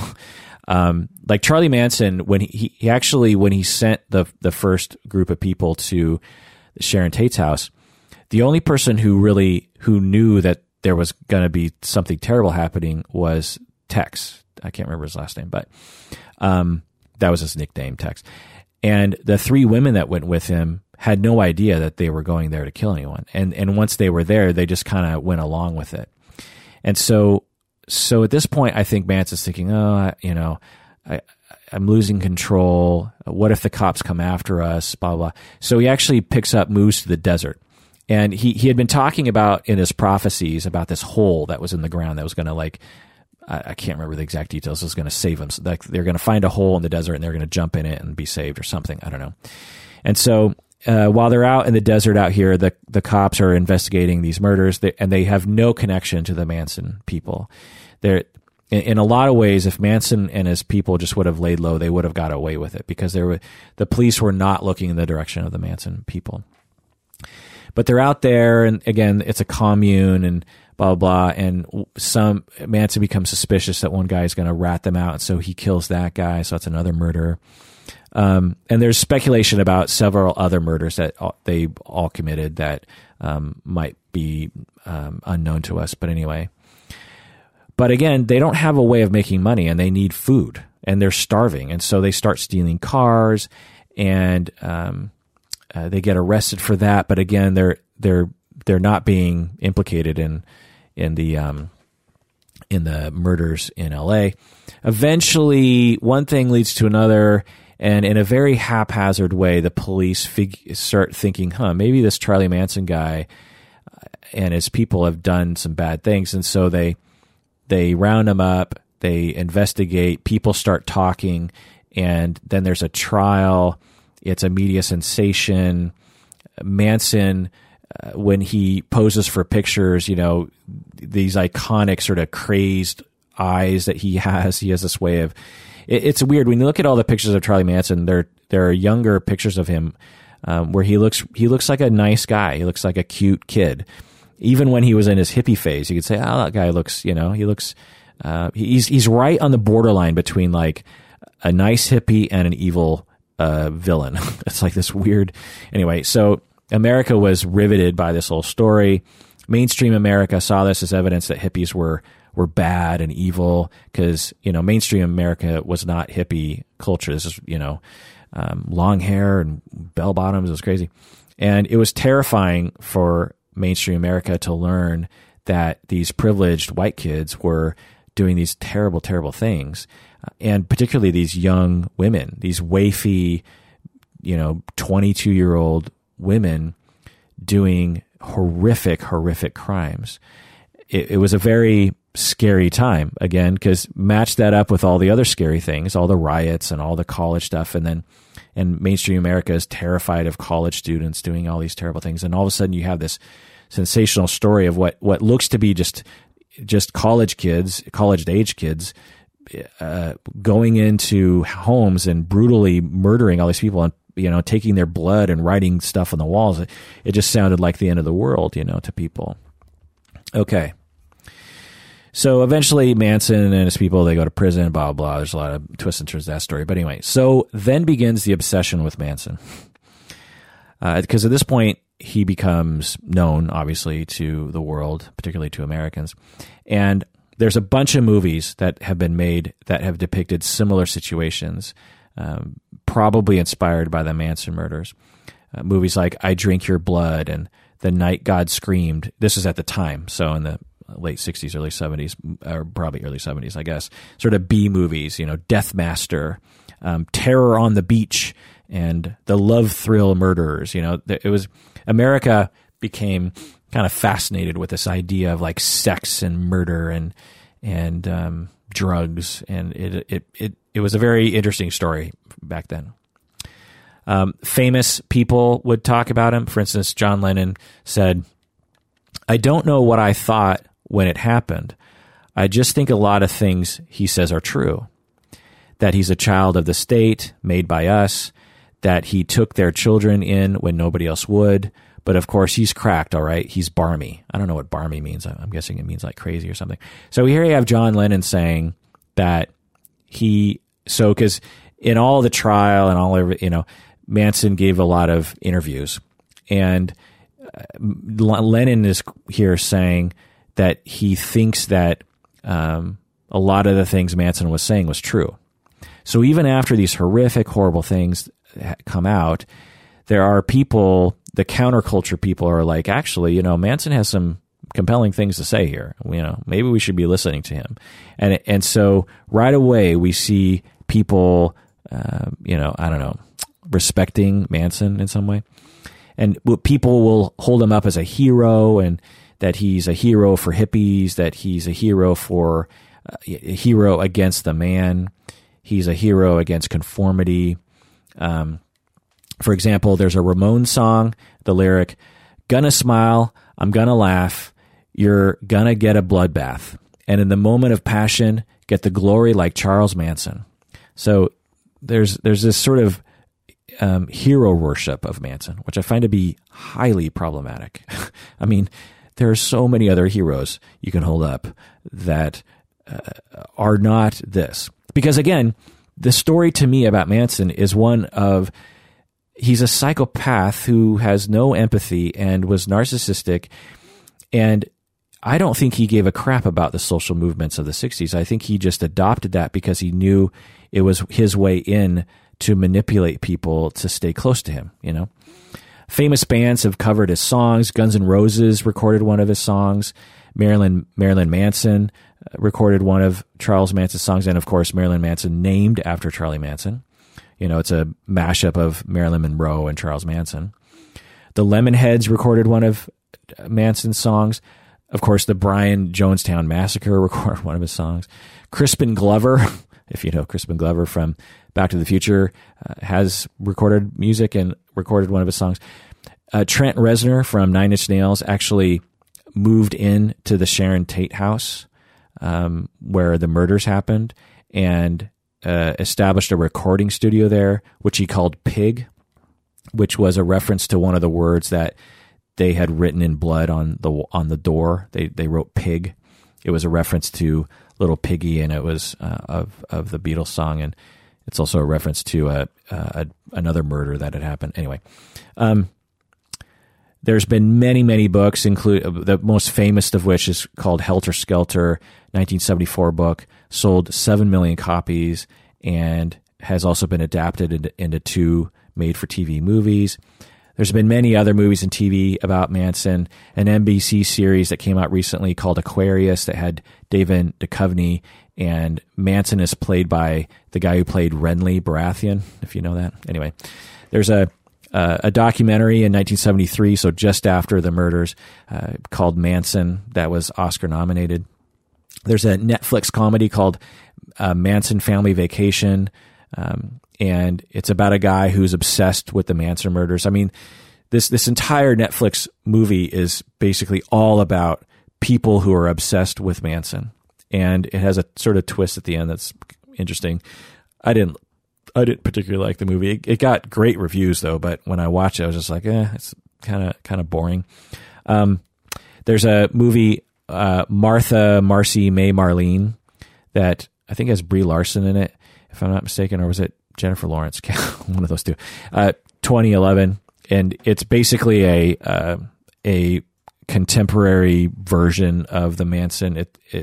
The guy that they asked to play Manson, or the guy that the leader of this fictional cult has a Manson sort of look to him, and he played guitar and all that kind of stuff. Quentin Tarantino's movie that's coming out in 2018 is a movie that has something to do with the Manson murders. It's set in LA in 1969.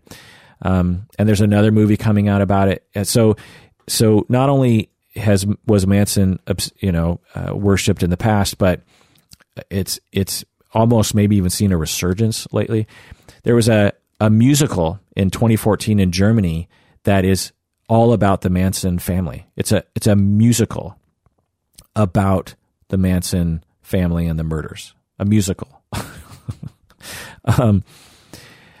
Manson, I should mention that Manson just died, actually. He like just last month or early November, he died. So that's another sort of detail here. Manson, while he was in prison he went into prison early mid 30s, and he died when 80s, I think. He received more. Here's some quotes in terms of the fan mail that he got, or just mail that he got. Manson has received more mail than any other prisoner in the United States. He, each year, estimated receives 60,000 letters. 60,000 letters. There's no way he can read all those, right? 60,000 letters. How many is that a day? It was at like 200 a day. Am I doing my back of the napkin right there? Yeah, I think 200 200 a day letters. That's insane. I had no idea. I mean, I knew people wrote him, but I would have thought, yeah, he probably gets like a letter every few days or something. No, he gets 60,000 letters a year. People visit him all the time. They want to talk to him. People want to interview him. People want to learn from him. You know, all these kinds of things. He's tried to escape a few times unsuccessfully. He's tried to be paroled unsuccessfully. Now, what was his mental illness? If we're going to talk about some psychology here, did he suffer from a mental illness? Well, it's there's a lot of debate within professionals who have assessed him. He's been diagnosed with schizophrenia. He's been diagnosed with paranoid delusional disorder, but it's hard to know if he suffered from any mental illness because there's a lot of accounts of him saying to people before he was arrested that if he ever did get caught, he knew how to fake that he had a mental disorder is a thing. And he said he would fake that he had a mental disorder. I've never assessed him, but looking at a lot of the interviews and how lucid he comes across, I would say that he's not delusional. He had delusional ideas, but I think he actually just made those up because he knew that it would, be in line with what people would believe, but he clearly has antisocial personality disorder, and he's clearly a psychopath. I mean, he is like a quintessential psychopath. Incidentally, while he was in prison, he made a lot of enemies in prison, and one guy actually tried to burn him alive. He doused him in paint thinner and lit him on fire, and actually severely burned him. And he has He had a lot of scars from that. Another interesting little bit here about the obsession with Manson. So this is me looking at the people looking at the Mona Lisa. You know, this is me just observing and going, huh? Look at all those selfie sticks. In 2010, Manson became engaged to a 27-year-old woman. He was in his 80s, or he was in his late 70s. And it was a national story. It's like, oh my God, this young woman who kind of looks like one of the Manson girls. But it later came out that she only became engaged to him because she wanted to own his corpse after he died so she could charge money to display it. And so that engagement came to an end before he died. Also, incidentally, there's a lot of stories about the followers. There's a lot of future crimes, actually, that the followers committed, including Squeaky Fromm. That was her nickname, Squeaky. She's one of his famous family members. And a few years after the arrest and everything, she tried to kill President Ford. She actually got close to President Ford. She had a gun, and she pulled the trigger, and it had 4 bullets in the magazine, but she hadn't put a bullet in the chamber. If you're familiar with those kinds of guns, you have to put a bullet into the chamber before you shoot it. And so it's unclear if she knew there wasn't a bullet in the chamber or not. I'm guessing she did not know, because I don't know. It just seems like a strange act. And plus, why would you put any bullets in the gun if you weren't planning on? But anyway, she claims that she knew that there wasn't a bullet in the chamber. I don't think that's true. So she was very close to killing President Ford, one of Manson's followers. She was arrested and put in prison for many years, and she was released in 2009 at the age of 61. And you can look up documentaries about her as well. So yeah. Manson just died November 19th, actually, which, as I record this, was just last week. By the time this comes out, it'll be a little... this will probably come out mid-December, I'm thinking. Actually, maybe I'll release it earlier because of this whole media frenzy. Anyway, he died of natural causes in the hospital. He was immediately cremated, and his remains were given to his grandson. Okay, so let's talk about the psychology about this. There's not much that I can say about the psychology of Charles Manson that I haven't already said or said in other episodes. He was a sadistic psychopath who had no empathy for other people, and he wanted to manipulate other people so that, one, he could feel powerful, because everyone likes to feel powerful, and he also wanted, in my hypothesis, he wanted people to be close to him because he needed attachment security just like anybody else did. But he had a very dysfunctional way of getting attachment security. And this is the way he was taught. He was taught by his mother that this is what you do. The victims and the families of the victims really must hate the fact that we're even talking about him 50 years later. It must be very distressing to them that his name comes up and that people wear his face on T-shirts and stuff. You know, it must just be really horrible. So that's another bit of the psychology thing that we need to consider here, which, again, I debated as to whether or not I would even make this episode. I debated whether or not I wanted to tell a story. Part of the reason why I want to tell a story is because I was under the impression that Charlie Manson had a sort of romantic story to him. But I hope it's clear from the fuller story. And when you learn the even fuller story, you realize just how unromantic the whole thing is. He sort of haphazardly just sort of falls into these situations, and he's just so desperate, and these young impressionable people, and the way they committed the murders was just so weird and not thought out, and his dogma was just a mishmash of weird things, and it's so unglamorous. It's just a sad man leading a bunch of other sad people who did a bunch of sad things.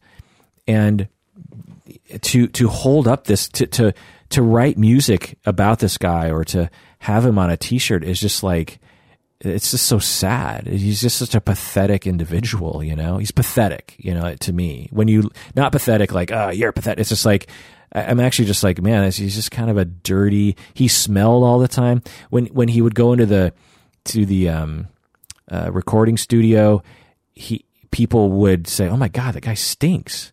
He was desperate to impress people with his music. He really legitimately wanted to be a rock star, and he thought he was great on guitar, and he wasn't. It's just a sad. To me, it's analogous to when you watch American Idol or something.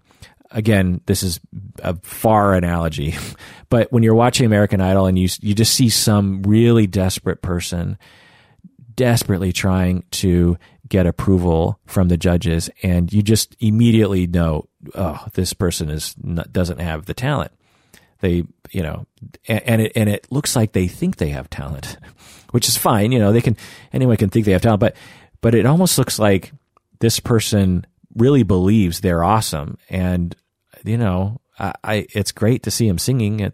Singing is wonderful, but in terms of like what these judges are looking for, this person does not have what it takes. Those people aren't murdering people or anything, but I'm saying that's the vibe I get from the story of Charlie Manson. It's just like him and a bunch of other people who are very confused about life, following him, and it just has a very sad, pathetic quality to it, and just a tragedy. It's like, dude, why are you killing people? What's bad drug deal gone? A drug deal gone bad. Okay, not good, but at least there's some logic to it. But the Sharon Tate murder is like, dude, what?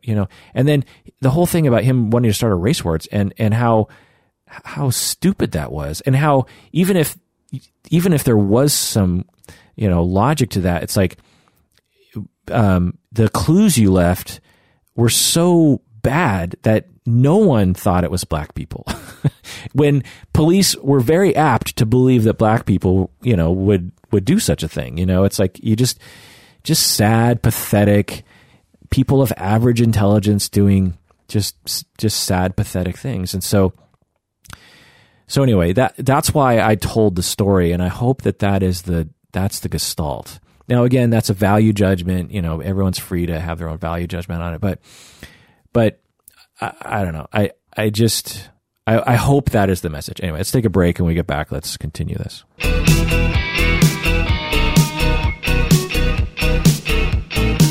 All right, we're back from the break. Again, this episode is brought to you by Talkspace. If you're looking for online counseling, Go to Talkspace. Very convenient. Use the promo code Kirk, though. You got to use the promo code KIRK. It's pretty cheap. I think, you know, I should have the prices in front of me, but I think like per session, it's like very cheap. And I think you get like sessions every day. So, they're short sessions every day, you know, they're not full hour, but anyway, people have emailed me and said, I tried Talkspace and I love it. I'm connected with, you know, Talkspace, they only work with people who are fully licensed. So it's people like me who are fully licensed, who know what they're doing. They're trained on how to do that kind of therapy. And so anyway, Talkspace.com, use the promo code Kirk. Okay. The other thing about psychology that's pretty obvious that we can talk about is that the followers were classic cases of Stockholm syndrome. You have a charismatic leader who's very confident. He looked for young people who were running away from home because they didn't like their families. He drugs them with LSD, you know, during his sermons. He isolates them. He scares them. He beats them. He convinces them that he is their savior, and without him, they could, you know, they could be harmed. And that's probably another reason why he did the murders, was like, well, if I can get my cult to murder people, then they really need me, because now the world really is out to get us, you know? So that's another reason I think why people do this. You know, when you look at the Waco situation, I think that's a similar thing. When Koresh was threatened, he was sort of backed into a corner where it's like, if he didn't come out swinging, then his cult was going to fly apart in very real ways. But anyway, so let's ask this question. Why are we so obsessed with Charlie Manson? Why was Charlie Manson getting 60,000 letters a day? Why are there musicals about him? Why are there so many books and why am I even making this episode about him? You know, it's very weird to me. Until you just look at American society in terms of media consumption. This story has it all. It has murder, which of course we love. I mean, all you have to do is look at movies and count the amount of times humans are killed and just be like, clearly we love that. You know, think about all the other behaviors that humans are capable of, you know, like taking care of a bird or planting a tree or feeding somebody or getting a job or painting a picture. Now, think about all those behaviors, and then think about how many times you've seen someone paint a picture in a movie and how many times you've seen someone kill someone in a movie. We love stories about murder. We just love killing. We love shooting. We love blood. You know, it's just all the movies, all the crime procedurals, CSI and all of its different, you know, Law and Order, all of its different manifestations. Unsolved mysteries. We are eternally fascinated with murder. Crime. This story has crime in it, obviously. It has a cult, which we love cults. It has sex orgies. I didn't even get into the sex orgies, by the way. There were tons of sex orgies. Like Manson, you know, directed everyone to have sex orgies all the time.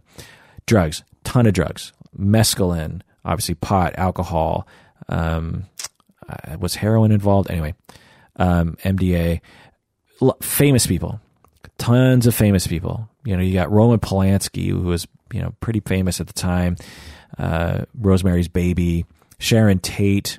You had Doris Day with her. She was connected to this. You had Murder, She Wrote woman, the Angela Lansbury was involved, her daughter or something. Anyway, there's all these, the Beach Boys, Neil Young, Crosby, Stills, Nash, like there's so many famous people who were connected to this. Oh, incidentally, the night that the Sharon Tate murders happened, there were lots of people who claimed they were invited to that party and would have been killed, but they just, for one reason or another, didn't go. Like Mama Cass was supposed to be there, a whole bunch of other people. In some ways, it's sort of like, it gets a little ludicrous because something like 1,000 people have claimed they were invited to that party that night. even though only six people were there. And so it's like, what's the chance that Sharon Tate invited all those people? Because everyone wanted to be connected to it, which is another weird thing. Why would you want to be connected to that? Why would you want to be like, oh my God, I was invited to that party too. I want to be connected to that story. It's just a weird compulsion that people have. So yeah, lots of famous people. Yeah, it's in Hollywood, it's connected to Hollywood. There's all the music stuff, people love the Beach Boys and Neil Young, it's this trivia around those people that you're interested in.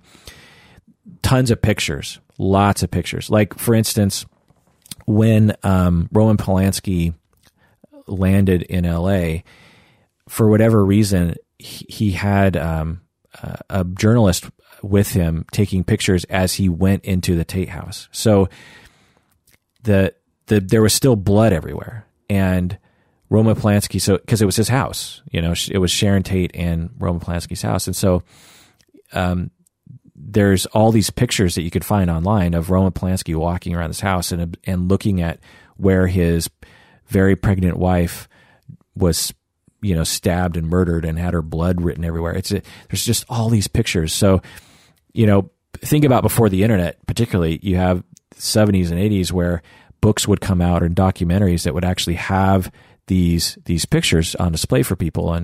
And because a lot of these kinds of murders, there's not as much documentation of it. Whereas because of the high profile of this, there was a lot of pictures. There's a tragedy to this whole thing. There's an interesting police investigation and police procedural to the whole thing. There's a trial that was an O.J. Simpson-esque sort of trial with lots of Manson quotes and there's a lot of weird after events, like the attempted assassination of President Ford. And you have this very, I don't want to say photogenic figure, but Manson, when you look at people like Jeffrey Dahmer and, those, and you take pictures of those guys, you're just like, oh, okay, sort of a weird looking kid. But you look at Manson with his hair and the X and then eventually a swastika in his forehead and his crazy beard and those eyes, it's a very compelling image, I think. So it's got all the elements that you want. Same with O.J. Simpson, right? You had Hollywood, you had football, you had sex, because there was all this talk about how Nicole Brown would have sex orgies or indiscriminate sex, or you had black-white relations. So this has, the Manson whole situation has the black-white thing in there. And so of course, Americans would be obsessed with this because it just has it all. It has like 60s memorabilia in there. People have said that the Manson murders were the end of the 60s. So the 60s were seen as this, the late 60s were seen as this beautiful time of change and of communal living and giving to each other, and then Manson comes along and just ends it. But we really need to figure this one out, honestly. I think given what's happening in our society, we need to figure out why we're obsessed with people like Manson, people like Elliot Rodger, people like Ted Bundy. We need to understand why we are obsessed with this and what we should do with our obsession, because our obsession with these individuals is hypothesized in something that I believe to be true. It's almost impossible to study this, but our obsession with these killers is one of the main reasons why there has been an increase in these sorts of killers in the past few decades. There's been an increase in what we might call like spree killing or indiscriminate killing over the last few decades. There's been a decrease in other kinds of murders, like murders for robbery or domestic violence murders. There's been a decrease, but there's been an increase in these spree killings. So we need to figure out why, because maybe if we understand why, we could reduce them. Now, to be sure, in terms of like damage to society, these kinds of killings are actually pretty minuscule. I've talked about this before. The chance of you being killed in a spree killing is far, far lower than your chance of being killed in a car accident, your chance of killing yourself, actually. Suicide is much more prevalent than indiscriminate murder. So there's that. The other thing to put in perspective here is, in the past, if we really wanted to focus on trying to reduce death by murder or by killing, one of the best things we've done over the past 60 years is reduce the amount of huge wars that we engage in. World War I, World War II in particular, killed millions upon millions upon millions of people. And it was, in a lot of ways, pointless. There was no reason for World War II to have happened. And, Germany and Japan just decided for their own stupid gain, just decided, let's start killing and raping millions and millions of people. And so, and then the Russians got involved, and we got in, and then we had to kill them to get them to stop. And it was just horrible. So in terms of the grand scheme of things, indiscriminate spree killing, serial killing, it's terrible, but it, in the grand scheme of safety to the human race, there are perhaps other efforts that we are putting effort into that are much more profitable, shall we say. Anyway, but yeah, we're still seeing an increase in U.S. men men in the U.S. going on killing sprees. It's so much so that it's become boring in the news, right? Like, I didn't even hear about this one, but it just happened a few days ago as I record this. November 23, 2017, the Rancho Tehama Reserve shootings, in which 5 people were killed and 18 others were injured. And I'm not under a rock, I actually look at Reddit, the front page of the news page. On Reddit, there's a front news page. And I look at that, I don't know, probably a few times a day, honestly. And so I didn't even hear about this one. If you had a killing of 5 people and 18 other people injured in the United States, even 10 years ago, it would be news for months, I would guess. But now it's like, oh yeah, just another boring, spree killer who just decided to, a similar thing happened earlier this month with the Sutherland Springs church shooting. I mean, I definitely heard about that and read a few articles about, the guy who went to a church and killed a bunch of people on Sunday morning. But the thing that is interesting about this, in terms of what I'm saying here, is that he killed 25 people and injured 20 more. 25 people. So one guy with weapons went into a church and killed 25 people. Now, this was, a definite story that you'd have to be under a rock not to have heard about, but it was only talked about for probably like a week, maybe 2 weeks. If this happened 10 years ago, maybe even just 5 years ago, we would be talking about this for years. This would be, a guy walks into a church was it in Texas? Can't remember exactly where, but so that's another thing. I don't even know what state this was in. So 10 years ago, particularly 20 years ago, some guy walks into a church and kills 25 people. We're going to be talking about that for a while. Think Columbine. How many people died in Columbine? 15 people died in Columbine, including the killers. So 13 victims. So think about that, Columbine. Now, of course, there's video footage of it, and it's at a school, so that raises its profile, of course. But still, we're still talking about Columbine.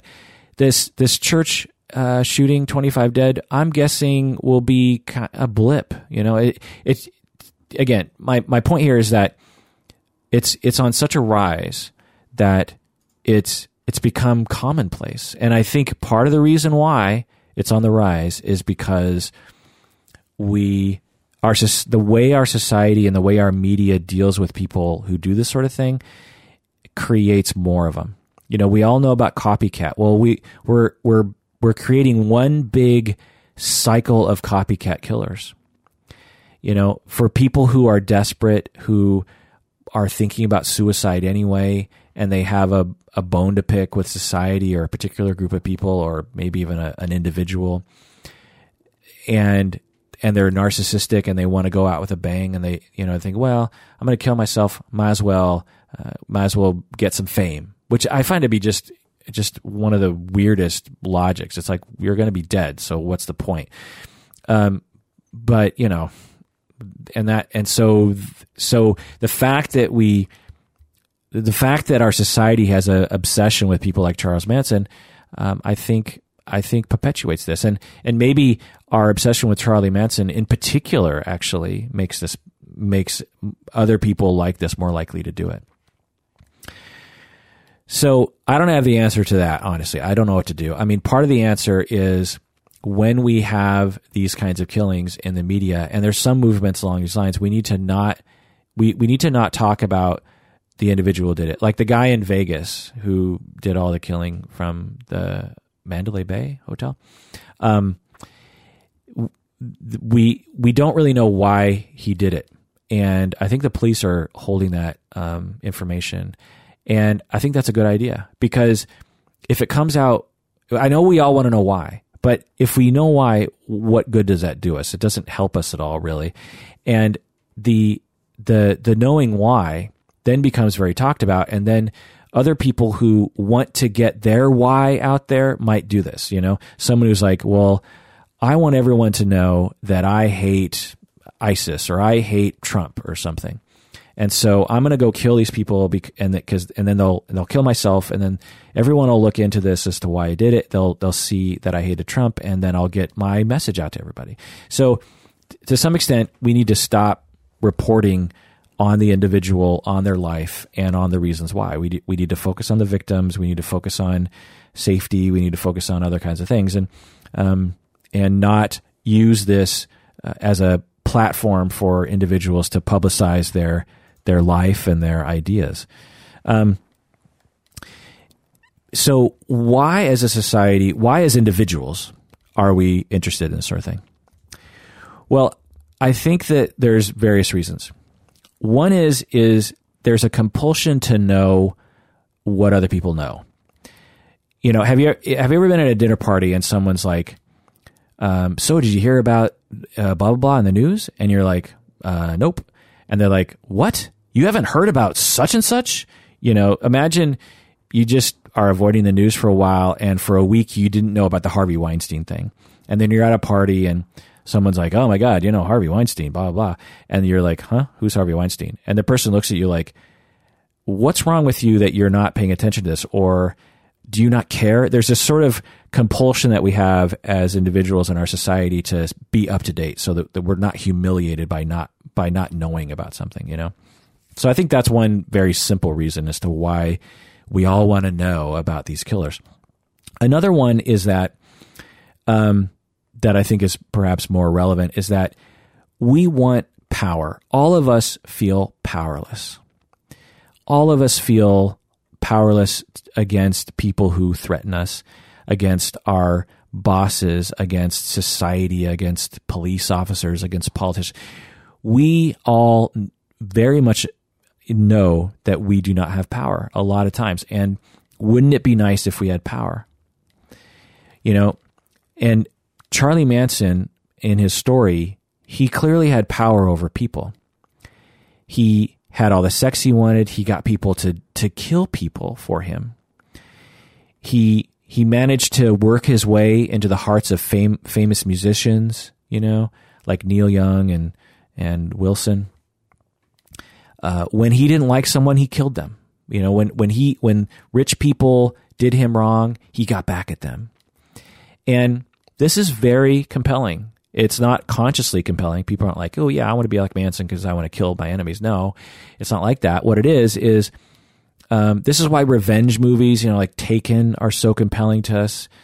We want to internalize those figures. We want to feel their power, because wouldn't it be nice if we could just kill our enemies, you know?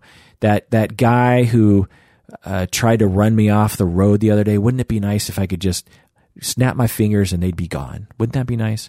And so these people, I think, are obsessed upon because of the power that we perceive that they had. Whether or not they had it or not is irrelevant, but we want their power because we are all very terrified of our powerlessness. Also, we're afraid. We're all afraid of people like this. And so when we perceive a threat of anything, there are various different ways of coping with that. One is to just look away, but another one is to look toward it.